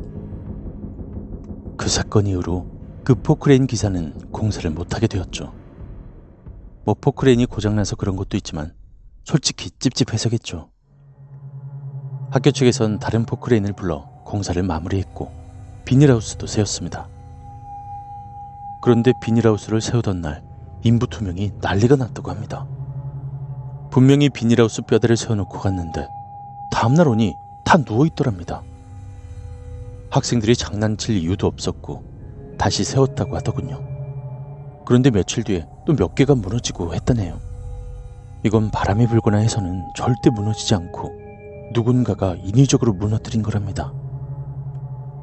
그래서 하루는 인부 두 명이 야간에 잠복 근무를 했는데 뭔가 하얀 것이 나타나서 비닐하우스 살대를 잡고 마구 흔들고 있는 것을 보았답니다. 고함을 치고 막 달려나가는데 귀신같이 뒤쪽으로 사라졌고 계속 쫓아 따라가는데 결국은 잡지 못했답니다. 그 일 이후로 별탈 없이 공사가 마무리되었고 그해 겨울 첫 종균 작업을 시작했는데 농가에서 계속 체크해보니 종균이 계속 모자를 떼고 해서 누가 훔쳐가지 않았나 했다더군요. 그때부터 간간히 야간 순찰이 생긴 겁니다. 그리고 그와 동시에 많은 사람들이 귀신을 목격했고 학교 전체에 소문이 쫙 퍼졌다고 합니다. 그렇게 지내다가 지금의 4학년 과대는 군에 가게 되었고 뭐 복학하고 나니 그런 일이 언제 있었냐는 듯 깔끔하게 정리되었다고 하더군요. 그때 다른 사람들에게 넌지시 물어보니 아예 귀신 이야기조차 모른다고 했다네요. 그때 당시에 있던 3, 4학년은 다 졸업했었고 군에 갔다 온 사람들 빼고는 아무도 그런 사실조차 모른다고 했답니다. 하도 궁금해서 학과 조교 선생님에게 물어보았더니 그런 이야기 절대로 꺼내지 말라며 화를 내더랍니다. 그렇게 해서 종균장 귀신 이야기는 끝이 났답니다. 그런데 요즘 들어서 다시 그 귀신이 나타났다는 겁니다. 그러니까 그날 4학년 과대가 숨겨진 이야기를 꺼내자 모두가 분위기가 달아올라 몇몇이 가보자는 이야기도 나왔고 뭐 다들 무서워서 꺼리곤 했는데 4학년 과대가 재미삼아서 갔다 오는 놈에게 소정의 상품을 준다고 하는 바람에 몇 명이 종균장으로 올라갔답니다. 모두 술이 떡이 됐던 사람들이라 자기네들끼리 호승심에 올라갔는데 뭐 아무런 일 없이 그냥 내려왔더랍니다. 그렇게 흐지부지 끝나고 날이 밝았는데 수업 시간에 보니 한 명이 없더라는 겁니다. 술을 너무 많이 마셔서 자고 있나 했는데 마침 없어진 사람이 기숙사생이라 기숙사에도 가보고 이리저리 찾아보았는데 보이질 않더라네요. 그때 어제 종균장 올라갈 때 보이는 것 같다라고 해서 전부 종균장 쪽으로 올라갔는데 이 비닐하우스 안쪽에서 흙투성이가 되어 쓰러져 있더라는 겁니다. 그때 제가 지나가다가 본 것이죠. 전 그날 첫 수업이 11시부터라 오전 내내 자고 있었거든요. 그 사람이 그때 겪은 이야기는 듣지 못했습니다. 사람들 대부분은 술이 너무 취해 그곳에서 잠들어 버렸다 판단했겠죠. 방학하기 바로 며칠 전 우연히 쌈바꽃이랑 저는 놀라운 사실을 접하게 되었습니다. 방학 전이라 부산하게 마무리 지어야 할 일들이 많아서 늦은 시간까지 학과 사무실에서 작업했습니다. 작업이 끝나고 수고했다고 조교 선생님이 저녁 밥값을 주시길래 쌈밥국과 임장사, 저 이렇게 세 명이서 시내에 나가 삼겹살을 구워 먹었죠. 그 집이 이 일대에서 유명한 집인데요. 일명 대패 삼겹살. 하, 맛 죽입니다. 우리 학교 학생뿐만 아니고 고기 좋아하시는 교수님들께서도 자주 찾는 곳이죠. 삼겹살에 소주 한 잔. 크, 최고죠. 우리는 열띤 종균장 귀신 이야기에 시간 가는 줄 몰랐습니다. 아니 너희들 혹시 땡땡학과 학생들이야? 버섯 재배하는 곳에 또 귀신이 나와? 진짜야? 순간 고개가 휙 돌려졌죠. 나이가 50대 초반 정도 되시고 머리가 많이 벗겨지신 아저씨가 한 손에 소주병을 잡고 저희를 보고 계시더군요. 에? 저 누구신지 갑자기 저희 자리 쪽으로 와서 앉으시더니 이야기를 하십니다. 이 아저씨 삼겹살집 주인 아저씨더군요. 아, 여기 정말 많이 왔는데 매일 주인 아주머니만 봐서 오늘 처음 뵀습니다. 몇 년 전에 대학교에 귀신이 나온다 해서 학교 측에서 유명한 무당을 불러 구술했다고 합니다. 그때 무당을 소개해 주신 분이 바로 자신이라 하시더군요. 농가대에 계신 교수님과 친분이 있으신데 자신이 소개해드린 무당을 불러서 구술했다고 합니다. 그 다음부터는 귀신 이야기가 말끔하게 가셔서 아저씨도 다행이다 라고 하셨는데 오늘 우리들 이야기를 듣고 적잖이 놀라신 모양입니다. 아저씨 말씀으론 그곳이 옛날에 거의 봉분이 없어진 무덤터였는데 예고도 없이 파헤쳐져서 무덤 주인이 화가 나서 그랬다는군요. 그래서 굿해서 진정시켜드리고 편히 주무시라 기원도 했다고 했더랍니다. 그리고 다음날 학과 사무실에서 저를 찾는다는 소리에 학과 사무실에 올라갔습니다. 어라? 삼겹살집 아저씨가 와 계시네요. 이놈의 실이 실실맞게 이런 거나 흘리고 다니고 고맙다고 말씀드려라. 좀뭔 일인고 했습니다. 주인 아저씨가 내미는 것이 허, 아까까지 그렇게 찾고 있던 장부였네요. 이걸 어제 삼겹살 집에 놔두고 왔던 겁니다. 마침 아저씨께 우리가 어느 학과라고 말씀드렸던 것을 기억하곤 직접 찾아와 주신 거였습니다. 아유 감사합니다. 인사하고 나오는데 아저씨가 따라 나오더군요. 학생, 저 나하고 같이 저 한번 올라가 볼 수 있겠나? 아마 종균장을 이야기하시는 것 같은데 저는 쌈바꽃으로 출해서 세 명이서 같이 올라갔죠. 대낮이지만 왠지 그곳만은 꺼려집니다 이제. 종균장에 와서 아저씨 이리저리 둘러보시더니 한 곳에 와선 탁 무릎을 칩니다. 아 이거네 이거 그래 이것 때문이네. 저하고 쌈바꽃하고 놀라서 멍하니 서 있는데 아저씨 급히 내려가자고 합니다. 저는 내려오면서 아저씨가 보고 있던 자리를 슬쩍 봤습니다. 일전에 제가 땅 파서 불 피웠던 그 자리더군요. 방학이 시작되었습니다. 전 기숙사에서 나와서 집으로 하향 했습죠. 묻어난 방학 생활을 만끽하고 다시 복귀했습니다. 과대라서 방학하기 일주일 전에 미리 복귀했죠.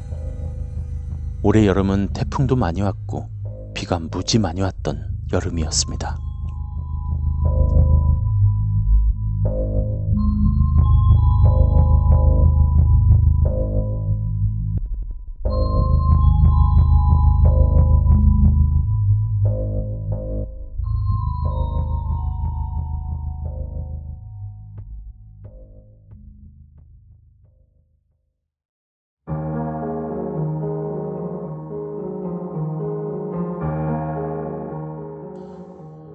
짱공유 팩션이님의 실화 이야기 버섯 종균 작업장 6부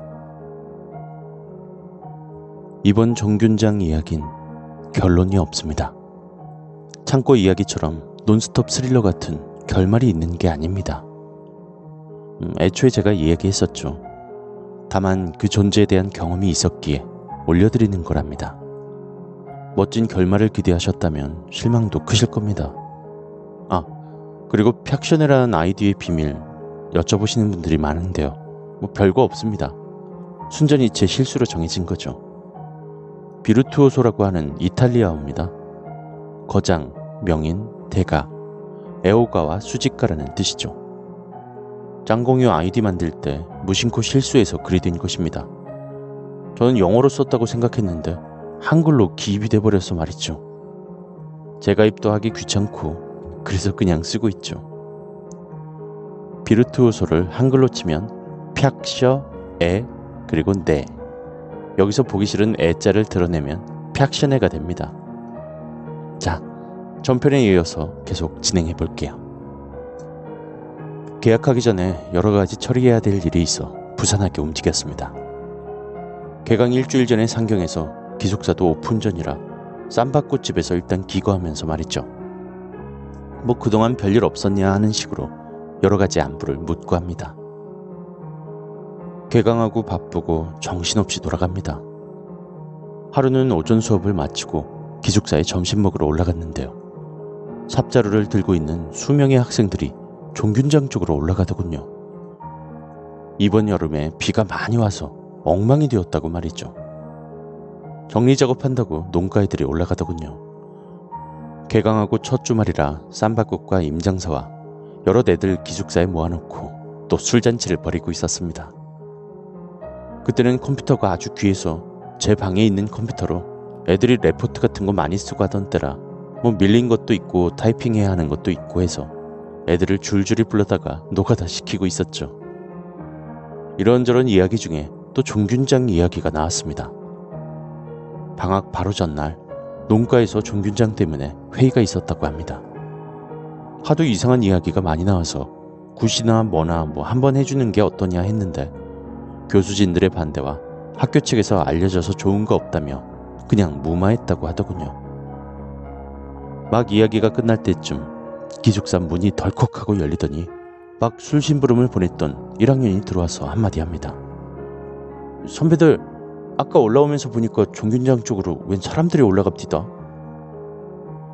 제가 벽시계를 올려보니 9시가 조금 넘었습니다. 토요일 밤 9시에 웬 종균장에 사람이 갈까 했었죠. 우린 애써 무시하고 계속 술을 마셨습니다. 한번 올라가 볼까 했지만 모두들 꺼려하는 눈치였고요. 그 다음날도 비가 몹시도 많이 왔습니다. 일요일 내내 비가 무진장 내리더군요. 저는 기숙사에 들어박혀 하루 종일 디아블로 1편을 가지고 놀았습니다.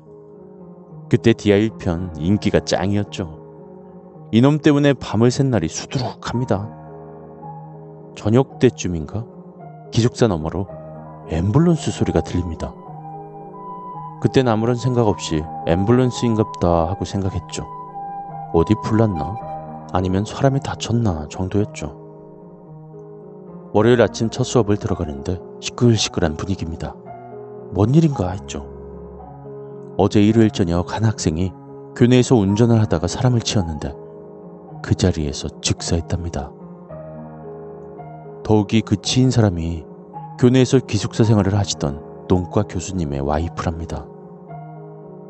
저희 학교에선 교수님들이 따로 생활하시던 기숙사가 있었습니다.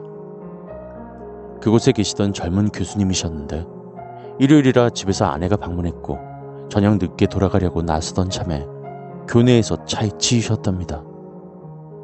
그리고 그분이 임신 중이셨다고 하네요. 전 머리가 띵했습니다. 어제 저녁 기숙사 너머로 들려오던 그 앰뷸런스 소리. 바로 이 사고 때문이었네요. 아니, 교내에서 누가 운전을 그리 했나? 교내에서 속도 낼 때가 있나? 아, 그래. 운전은 누가 있대? 그것도 농가 학생인데 운전면허도 없고 운전한 차도 친구 차였고 술이 떡이 되도록 마셨다고 하더군요.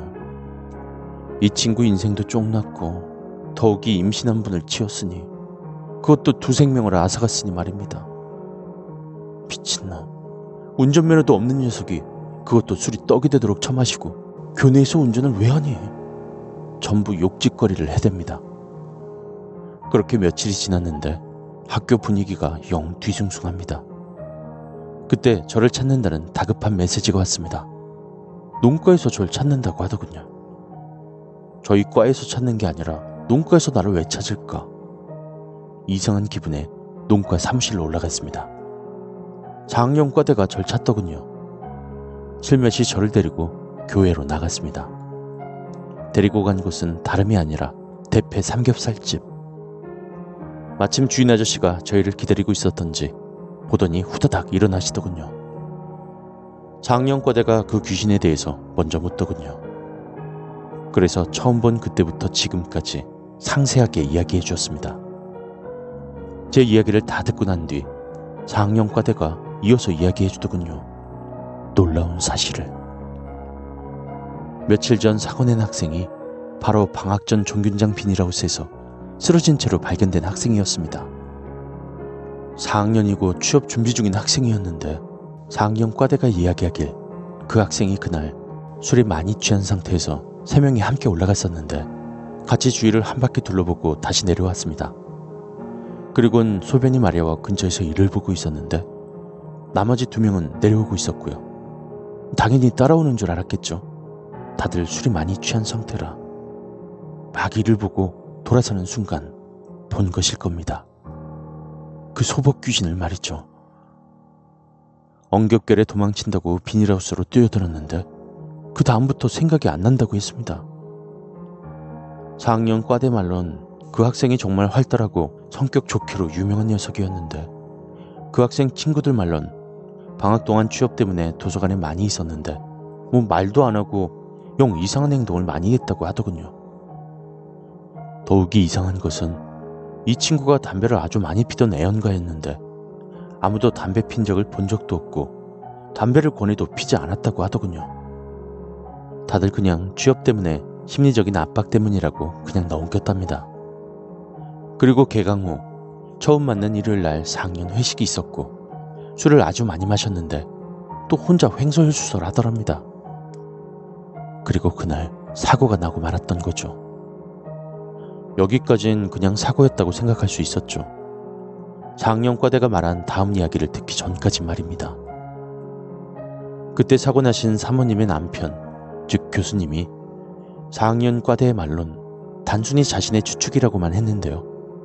4학년과대가 1학년 때, 어, 즉 종균장 공사를 하기 전이었죠. 마을 이장이 무덤터 운운하고 학교 측에서 조사를 했었는데 그때 담당이셨던 교수였답니다. 젊은 교수님이라 그런 미신을 믿지 않으셨을 테죠. 그리고 현실적으로 공사가 빨리 진행되기를 바랬던 거고요.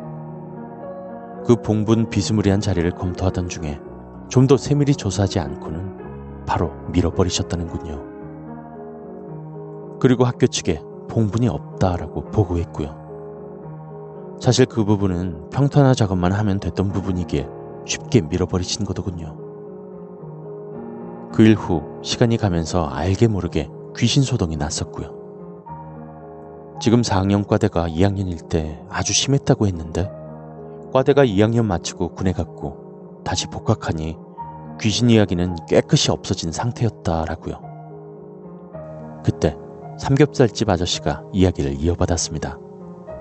이 고깃집 부근에선 유명해서 종종 교수님들끼리 회식하러 오시는 모양입니다. 그 회식 자리에서 그 이야기를 엿듣게 된 아저씨는 구슬에서 영혼을 달래주면 된다고 넌지시 던진 모양입니다. 농과 교수님들은 상당히 고민하셨던 모양입니다. 이런 미신적인 것 때문에 교수진이 움직이면 영 모양새도 안 좋고 말이죠. 그때 반대가 제일 심했던 분이 그 당시에 책임자셨던 젊은 교수님이셨는데요. 나이 많으신 교수님들의 강요에 의해서 어찌어찌해서 학교 측에 알리지 않고 방학 기간을 통해 삼겹살 아저씨 주도하에 아무도 모르게 날짜와 구술하기로 했답니다. 당시 그 동네에 유명한 보살님이 계셨던지 구술하고 위령제를 지내고 난 다음부터 아무런 일이 벌어지지 않아 다들 고개만 끄덕이며 귀신 소문은 추억 속으로 떨어졌죠. 그게 제가 이 학교에 들어오고 난 다음 다시 귀신이 나타난 거죠. 제가 최초 목격자일 겁니다. 왜 갑자기 나타나게 되었는지 저도 4학년과대도 삼겹살 주인 아저씨도 몰랐습니다. 그 당시만 하더라도 말이죠. 4학년과대는 지금 농과 심각하게 이야기가 흘러나오고 있어서 귀신 저준이 뭐니 분위기가 상당히 안 좋다고 합니다. 아내하고 자식을 잃은 그 교수님은 거의 반실성 상태라네요. 그래서 이번 사태를 진정시키기 위해 다시 굿을 버릴 것인지 단순한 사고로 넘어가야 되는지 고민들이 많다고 하네요. 그날 소주가 아주 쓰게 느껴졌습니다. 기숙사로 들어온 저는 좀처럼 잠을 이룰 수 없었는데요. 한 가지 제 기분을 마구 억누르는 느낌 때문이었습니다. 2층 침대에 입을 뒤집어 쓰고 계속 계속 생각하다 보니 약간의 실마리 같은 것이 생각났습니다. 제가 편입시험 보기 전에 이 학교에 온 적이 있었다고 했죠. 먼저 있던 대학교의 교수님 추천서를 들고 온 그날 말입니다. 그때가 2월 중순쯤이었을 겁니다. 음, 다음 편에 완결짓도록 해야겠네요. 괜히 쓸데없이 이야기를 많이 드릴 필요도 없겠고 그냥 있는 그대로 전달해 드리겠습니다.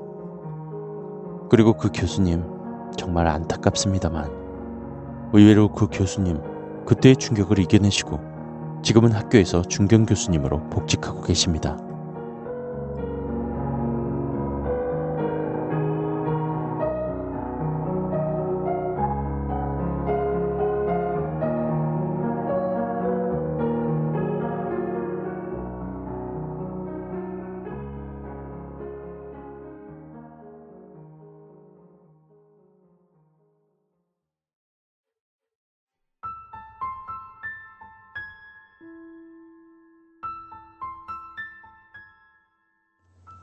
짱공유 백신혜님의 체험실화 버섯 종균 작업장 7부 최종회. 사고 낸 학생과 아는 사이였나? 종균장에서 귀신을 처음 본 것이 너냐? 그리고 그 이후의 일들을 상세히 설명해달라 등등. 사실 종균 작업장이 저희 과와 가깝다는 이유만으로 기숙사생 중에 우리 과 학생들이 번갈아 순찰을 돌곤 했거든요.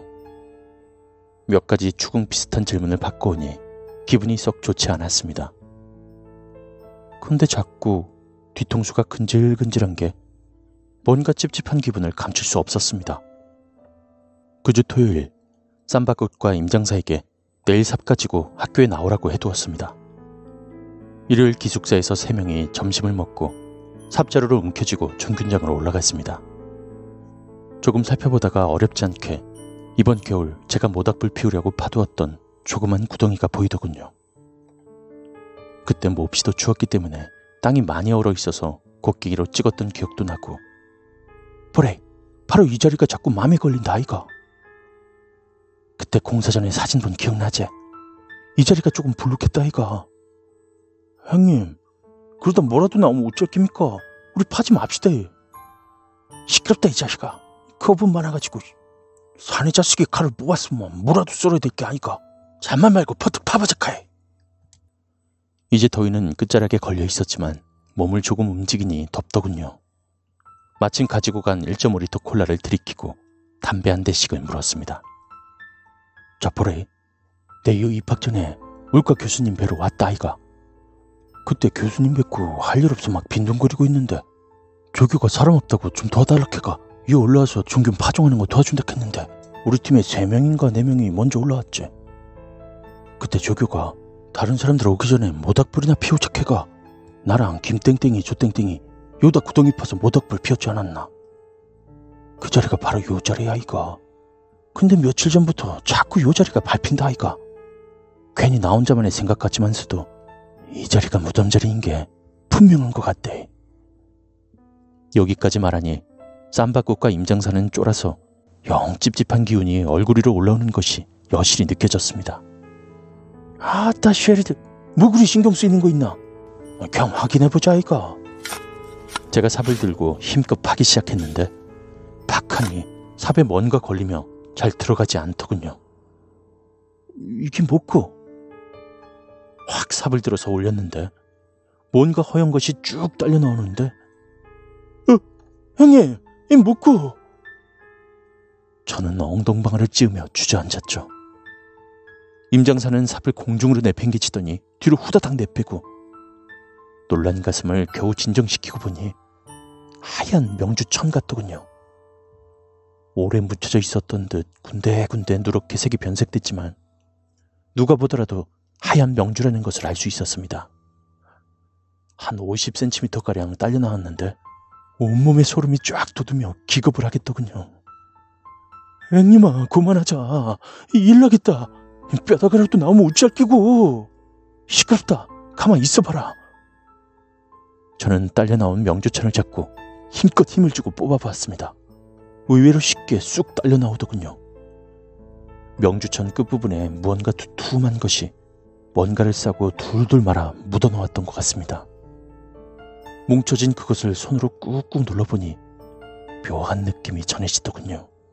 형님, 진짜 그만두자 카해. 아이 쉐리들만 많네 그만.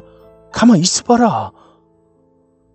저는 둘둘 말려진 부분을 살살 풀어보았더니 무언가 후두둑 떨어졌습니다. 거의 다 사가서 확인이 어려운 부적 같은 종이 몇 장. 왜 부적인 것을 알았냐 하면 주사 부분은 여실히 남아 있었거든요. 곡식 종류인가? 쌀인지 보리인지 거의 구분이 안 될 정도의 몇 가지. 그리고 비녀. 옛날 할머니들이 머리에 꽂고 다니시던 아주 평범한 일반 구리 같은 비녀더군요. 사실 이 지경이 되고 보니 저 자신도 이건 못할 것 한 것이 아닌가 소름이 쫙 오르며 뒷골이 서늘해졌습니다. 대낮인데도 왠지 주위가 어둑어둑 분위기가 느껴지는데 산 위에서 불어오는 싸르륵 하는 바람 소리가 마치 소복 귀신이 옆에 있는 광경을 두 눈으로 본 것처럼 쏴하게 느껴지더라 이겁니다. 저도 이럴진데 쌈바국과 임장사는 저를 귀신 보듯이 그 순간 이상하게 여겨 그만두어도 될진데 기분이 참 싸하다고 해야 되나? 뭔가 찝찝하다고 해야 되나? 한편으론 계속 파보고 싶다는 충동이 너무 강하게 쏟아 나오더군요. 에라이 갈 때까지 가보자 하는 심정으로 이젠 좌우폭을 늘려가며 구덩이를 마구 파내려 갔습니다. 음, 한 무릎 정도 깊이까지 파내려 갔을 겁니다. 너무 더워서 잠시 멈추고 담배 한 대 필리고 나왔죠. 야, 쌈바꽃, 교대. 내 담배 한 대 필라니까 네가 봐봐라. 쌈바꽃 완전 개똥 씹은 표정으로 삽을 건네봤더니 에이씨, 한 번 죽지 두 번 죽나. 진짜 무덤이면 뼈밖에 더 나오겠습니까? 라고 하더니 열심히 파대기 시작합니다. 하, 말이 무섭다는 것이 한참 장초를 꽁초화시키는 순간 형님아 다급한 쌈바꽃에 비명 비슷한 놀람의 외침을 듣고 후다닥 가보았죠. 돌? 아니, 정확하게 표현하자면 석판 비스무리한, 즉, 자연석이 아닌 분명히 인공적인 석판 같았습니다. 쌈바꽃이 처음엔 그냥 돌인 줄 알고 파내려고 좌우의 흙을 드러내다 보니 전체 모양새가 드러나 있었습니다. 그런데 왠지 모를 무거운 공기가 주변을 감싸는 듯한 느낌을 받았습니다.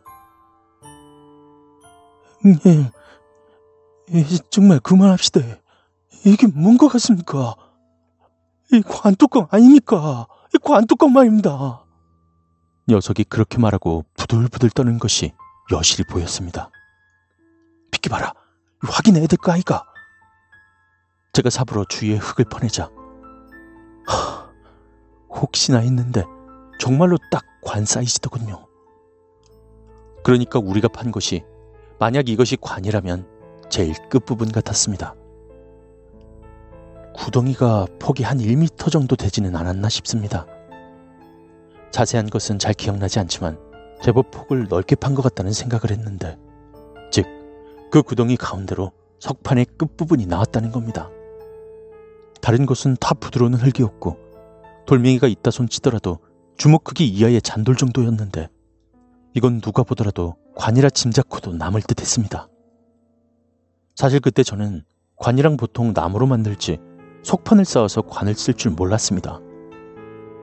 나중에 그 무당이 설명해 주었는데 이곳은 지세가 있어 묘석을 쓰지 못하는 땅이라고 합니다. 그리고 석재를 이용한 석관을 써야 되는 땅이라고. 만약 묘비를 세우거나 봉분 주위에 돌이 쌓여 있으면 안 되고 관은 목관이 아닌 석관을 써야 되는 곳이라더군요. 와, 그때 처음 알았습니다. 더 이상 팠다가는 쌈바꽃이 절 한 대 쳐서 기절시키려는 듯한 표정이더군요. 여기까지 나온 이상 더 이상 파댈 이유도 없었고요. 대충 주변 정리만 살짝 해놓고 쏜살같이 달려 내려왔습니다. 보니 오후 3시경이었습니다. 지금도 그 시간을 정확하게 기억하는 것은 그만큼 충격을 먹었다는 증거이죠. 그날 제 방에서 잠 한숨도 못 자고 세 명이서 죽는 줄 알았습니다. 그날따라 바람은 또 왜 그리 불어대는지 기숙사 창밖으로 뭔가 시커먼 것이 지나가는 듯한 환시현상에 시달리며 음악 크게 틀어놓고 다음날 날이 밝자마자 비몽사몽간에 학과 사무실로 날아갔습니다. 조교 선생님 출근 기다리는 그 시간이 마치 억겁의 시간처럼 느껴지더군요. 자판기 커피와 담배만 아작내며 세 명이서 쪼그리고 앉아 기다리고 있었습니다. 드디어 조교 선생님이 오시고 세 명이서 폭풍을 쏟아지듯 어제 일을 까발렸습니다. 조교 선생님이 황당하게 눈을 뜨시고 저희를 바라보시더니 현장으로 같이 뛰어 올라갔습니다. 그 장소를 보시더니 농과에 연락하시고 그날 하루 수업이 어떻게 진행됐는지도 모르게 애들이 우리 세 명을 둘러싸고 이야기해달라고 졸라대고 마지막 수업이 끝나고 학과장 교수님께 불려가 정말 되질나게 야단 맞았습니다. 니들이 뭔데 쓸데없는 일을 하냐고 정말 엄청 야단 맞았죠. 그렇게 며칠이 흘렀습니다. 전 매일 관 속에서 그 소복 귀신이 튀어나오는 꿈을 꿨더랬습니다. 우리 방은 총 4명이 쓰는 방이었는데 그날 하루 3명이 다 나가고 저만 남았더랬습니다. 평소 같으면 오예 하는 상황이지만 그날은 정말 무서웠습니다. 제가 2층 침대를 썼는데 얼마나 오금이 저리던지 새벽까지 불을 다 켜놓고 있었죠. 그러다 스르르 곤히 잠을 잔 것 같은데 눈이 번쩍 뜨 있는 겁니다. 어둠, 어둠. 분명히 불을 다 켜놓고 문을 잠그고 있었는데 불이 나가 있더군요.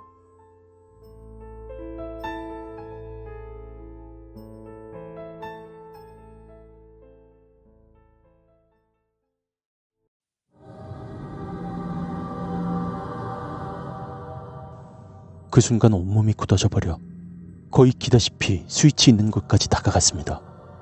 스위치는 입구 부분에 있었죠.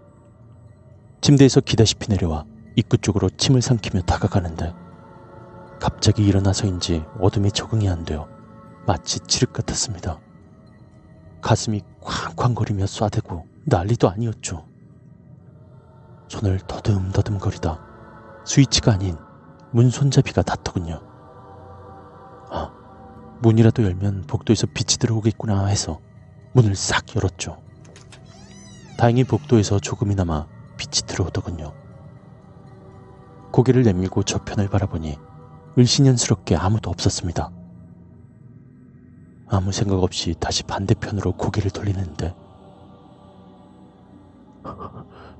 반대편 복도 끝부분에 하얀 무언가가 복도 중간쯤에 매달려 있더군요. 그 치렁치렁한 긴 머리하며 손도 발도 안 보이는 차림새하며 단지 그뿐 비명도 뭐도 없었습니다. 단지 헉하며 숨이 딱 멎는데 조금만 더 있었으면 심장이 딱 하고 멈출 것 같았습니다. 순간 문을 쾅 쳐닫고 오른손이 자동으로 스위치를 찾아 켜주지 않았다면 오늘 이 순간 이 글을 쓸 수 없을 수도 있었습니다. 그날 일을 떠올리는 순간이면 그 순간 모든 공포를 극복하고 우리 쥔장을 살려야겠다 하며 본능적으로 움직인 나의 오른손에 무한한 경의와 존경을 표하곤 합니다. 맞습니다. 그때는 순간적으로 의식이 달아난 상태였으며 극도의 패닉 상태에 있었던 바 모든 감각과 시신경조차 안드로메다 행위였으며 뇌가 순간적으로 오프해버려 아무런 느낌이 없는 상태였다 이겁니다. 그 순간에 나의 오른손이 마지막 의식을 놓지 않은 채 혼신의 힘을 다해 스위치를 올렸던 것이었죠. 지금도 그 순간을 떠올리며 나의 오른손에 무한한 존경심을 가집니다. 불이 번쩍 켜지자 안드로메다로 날아갔던 감각들이 다시 돌아왔고 워프했던 내가 리뉴해져서 겨우 숨을 내쉴 수 있었습니다. 전 문손잡이를 움켜잡고 사력을 다해 밀어붙였습니다. 못 열고 들어오도록 말이죠. 왜 그랬냐고요? 전들 알겠습니까? 미친 듯이 밀어붙이며 뭘 생각했는지 아십니까? 이런 젠장 전현이 벽 뚫고 들어오면 못 된다 였습니다. 몇 분? 10분? 20분? 모르겠습니다. 생각이 안 납니다. 얼마나 그 지랄을 떨고 있었는지. 비걱, 달그락, 달그락, 짝짝. 어떤 놈의 방문이 열리고 누가 쓰레퍼를 끌고 가는 소리가 들립니다. 한숨이 배부 깊숙이 트름 올라오듯 쏟아져 나오는데 온몸에 힘이 쫙 빠지며 얼굴을 쓰다듬어 보았습니다. 얼굴이 흠뻑 젖어 있더군요. 잽싸게 문을 열고 나와보니 막 어떤 녀석이 제 방을 지나쳐 가고 있더군요. 팬티 차림에 스레파를 신고 화장실로 가는 것 같았습니다. 보니까 그녀는 당연히 없었죠. 재빨리 그 녀석을 따라 화장실로 가 머리에 찬물을 끼얹고는 녀석이 일 끝내고 나올 때 따라 나와서 다른 놈 방에 기들어갔습니다. 후배 녀석 방이었는데 신나게 퍼질러 자고 있더군요. 그 녀석을 죽일 듯 깨워서 제 방으로 데리고 왔습니다. 이놈이 뭔 일인가 싶어서 놀란 토끼 눈을 뜨고 잠에서 들깬 상태에서 저를 쳐다봅니다. 선배, 이 꼭두 새벽에 무슨 일입니까? 어? 어, 아, 나 혼자 심심해서 어, 니 그만 이어서 자라. 아무도 없다 아이가. 아이 선배도 참, 저 그냥 자러 갈랍니다. 이 새끼, 선배가 자락하면 자는 거지. 뭐 말이 많노? 제가 화를 팍 내자 윤석이 조금 쫄았는지 아이씨, 선배, 뭔 일인데요? 저 잠자리 바뀌면 잠 못 자는데. 아, 시끄럽다구만. 내 밑에서 디비 자라, 빨랑. 에이, 참 녀석이 정말로 귀찮은 듯 왕 짜증나는 표정으로 불을 끄더군요. 차마 불 끄지 말란 소린 못하겠고 그나마 사람이 하나 더 있다는 안도감에 이불을 뒤집어 쓰고 발발 떨었죠. 그리고는 얼마나 지났을까? 갑자기 누군가 마구 흔들길래 부수수 일어나 보니 오 쌈바꽃 어메 반가운 거 이 쌈바꾸사 저는 허우적거리며 매달렸는데 형님, 수업 안 들어갈란겨. 지금 몇 시인지 아십니까? 그날 수업을 받는 둥 마는 둥 하고 수업 끝나고 쌈바꽃집으로 원정 갔습니다. 녀석과 소주 한 잔 노가리 풀다 간만에 꿀잠을 잤네요. 그렇게 이번 주는 쌈바꽃집에서 신세를 지었습니다. 다음날 서서히 본인의 임무로 복귀해서 다시 평온한 학교 생활이 시작되었습니다. 그리고 그날 왠지 삼겹살이 땡겨 우리 세 명은 대패 삼겹살 식육 식당으로 고고했습니다. 그날 준장 아저씨까지 네 명이서 삼겹살 10인분 넘게 먹고 소주 대병 깠습니다. 그날 그러니까 우리 세 명이 관을 발견한 이후에 어떤 일이 있었냐? 참 드라마 같은 스토리가 있었더군요. 농과는 발칵 뒤집어져서 사람 통제하고 인부시켜서 드러내보니 역시 관이었답니다. 헌데 그 관을 처음 발견한 것이 놀랍게도 저희가 아니었습니다. 4년 전인가 5년 전인가 처음 공사를 시작할 때 책임을 맡으셨던 교수님이셨더군요. 인부 몇 명이 이상하다고 보고했고 현장에서 그 교수님이 석권을 보셨다는데 아무것도 아니라고 하며 그냥 덮으셨다고 하네요. 어차피 여기는 땅 팔 일도 없는 곳이고 종균 작업장이라고 그래서 무시하고 그냥 덮었다는군요. 학교 측에선 공사 빨리 끝내라고 재촉하던 터였고 괜히 뭐라도 나오면 신고도 해야 되고 이장도 해야 되고 또 이장 비용이 들던지 뭐 여간 귀찮은 일이 아니었겠죠. 시간도 다 허비하고 뭐 그러니 아무 일 없듯이 그냥 무마시켰더랬습니다. 그런데 작업 끝나고 귀신 소동이 벌어져서 학교 측엔 보고도 하지 않고 방학이라는 틈을 이용해 구술한 것이었습니다. 그 뒤로 귀신 소동은 없어지고 다시 제가 나타나서 불 피운다고 구덩이를 판 것이 그 자리였는데 모든 일의 시초가 저더군요.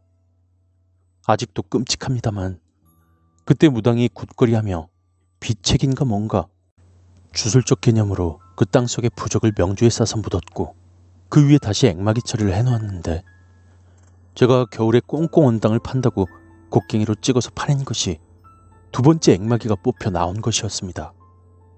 나중에 무당이 종균장 비닐하우스 흙 속에서 발견했다고 하더군요. 아마 그 꽁꽁한 흙덩이가 다시 녹아서 펴졌고 비닐하우스 흙 보수 작업할 때 주위에 흙 퍼나르며 비닐하우스 안쪽으로 그 액막이 한 것이 딸려 들어간 것이겠죠. 뭐 어디까지나 추측이지만 그리고 다시 나타난 그 귀신 무당의 말론 젊어서 병들어 죽은 처녀라고 하더군요. 그래서 비닐을 어두워서 결혼 못하고 처녀로 죽은 원혼을 달래주는 동시에 곡식을 넣고 이거 드시고 비녀도 가지시고 하늘 달래시곤 다시 나오지 마시라고 그 위에 강한 액마기를 한 것이었답니다. 그런데 그 액마기를 제가 드러낸 것 같았습니다. 그래서 조금만 더 빨리 제가 이것을 알았더라면 우연이라고 해야 되나? 뭐 그 사고를 막을 수 있지 않았을까? 그때 책임자셨던 젊은 교수님의 부인분도 사고로 돌아가는 것을 막지 않았을까? 이것을 그 처녀 귀신의 복수라고 해야 될지, 정말 우연한 사고라고 해야 할지, 그땐 모두들 귀신의 복수다라고 말하곤 했습니다. 요 며칠 전 무당이 다른 곳에 털을 잡고 이장했다고 하더군요. 그러니까 대충 맞추어 보니 제가 기숙사에서 귀신 본 날이 이장한 그날이었습니다. 종균장 쪽은 사람을 통제했기 때문에 아무도 그곳에서 그동안 무슨 일이 진행되었는지 몰랐거든요. 소문도 없었고요. 나를 보러 인사로 왔는지, 날 데리고 가려고 왔는지. 전 그날 술이 많이 취해 기숙사에 기어들어 왔는데 이상하게 무서운 생각도 들지 않고 편안하게 잘 잔 것으로 기억됩니다. 그 이후 한 보름 동안 귀신 이야기에 학교가 술렁거렸는데 아무런 목격담이나 사고사 없이 제가 학교를 졸업할 때까지 아무런 일도 일어나지 않았습니다.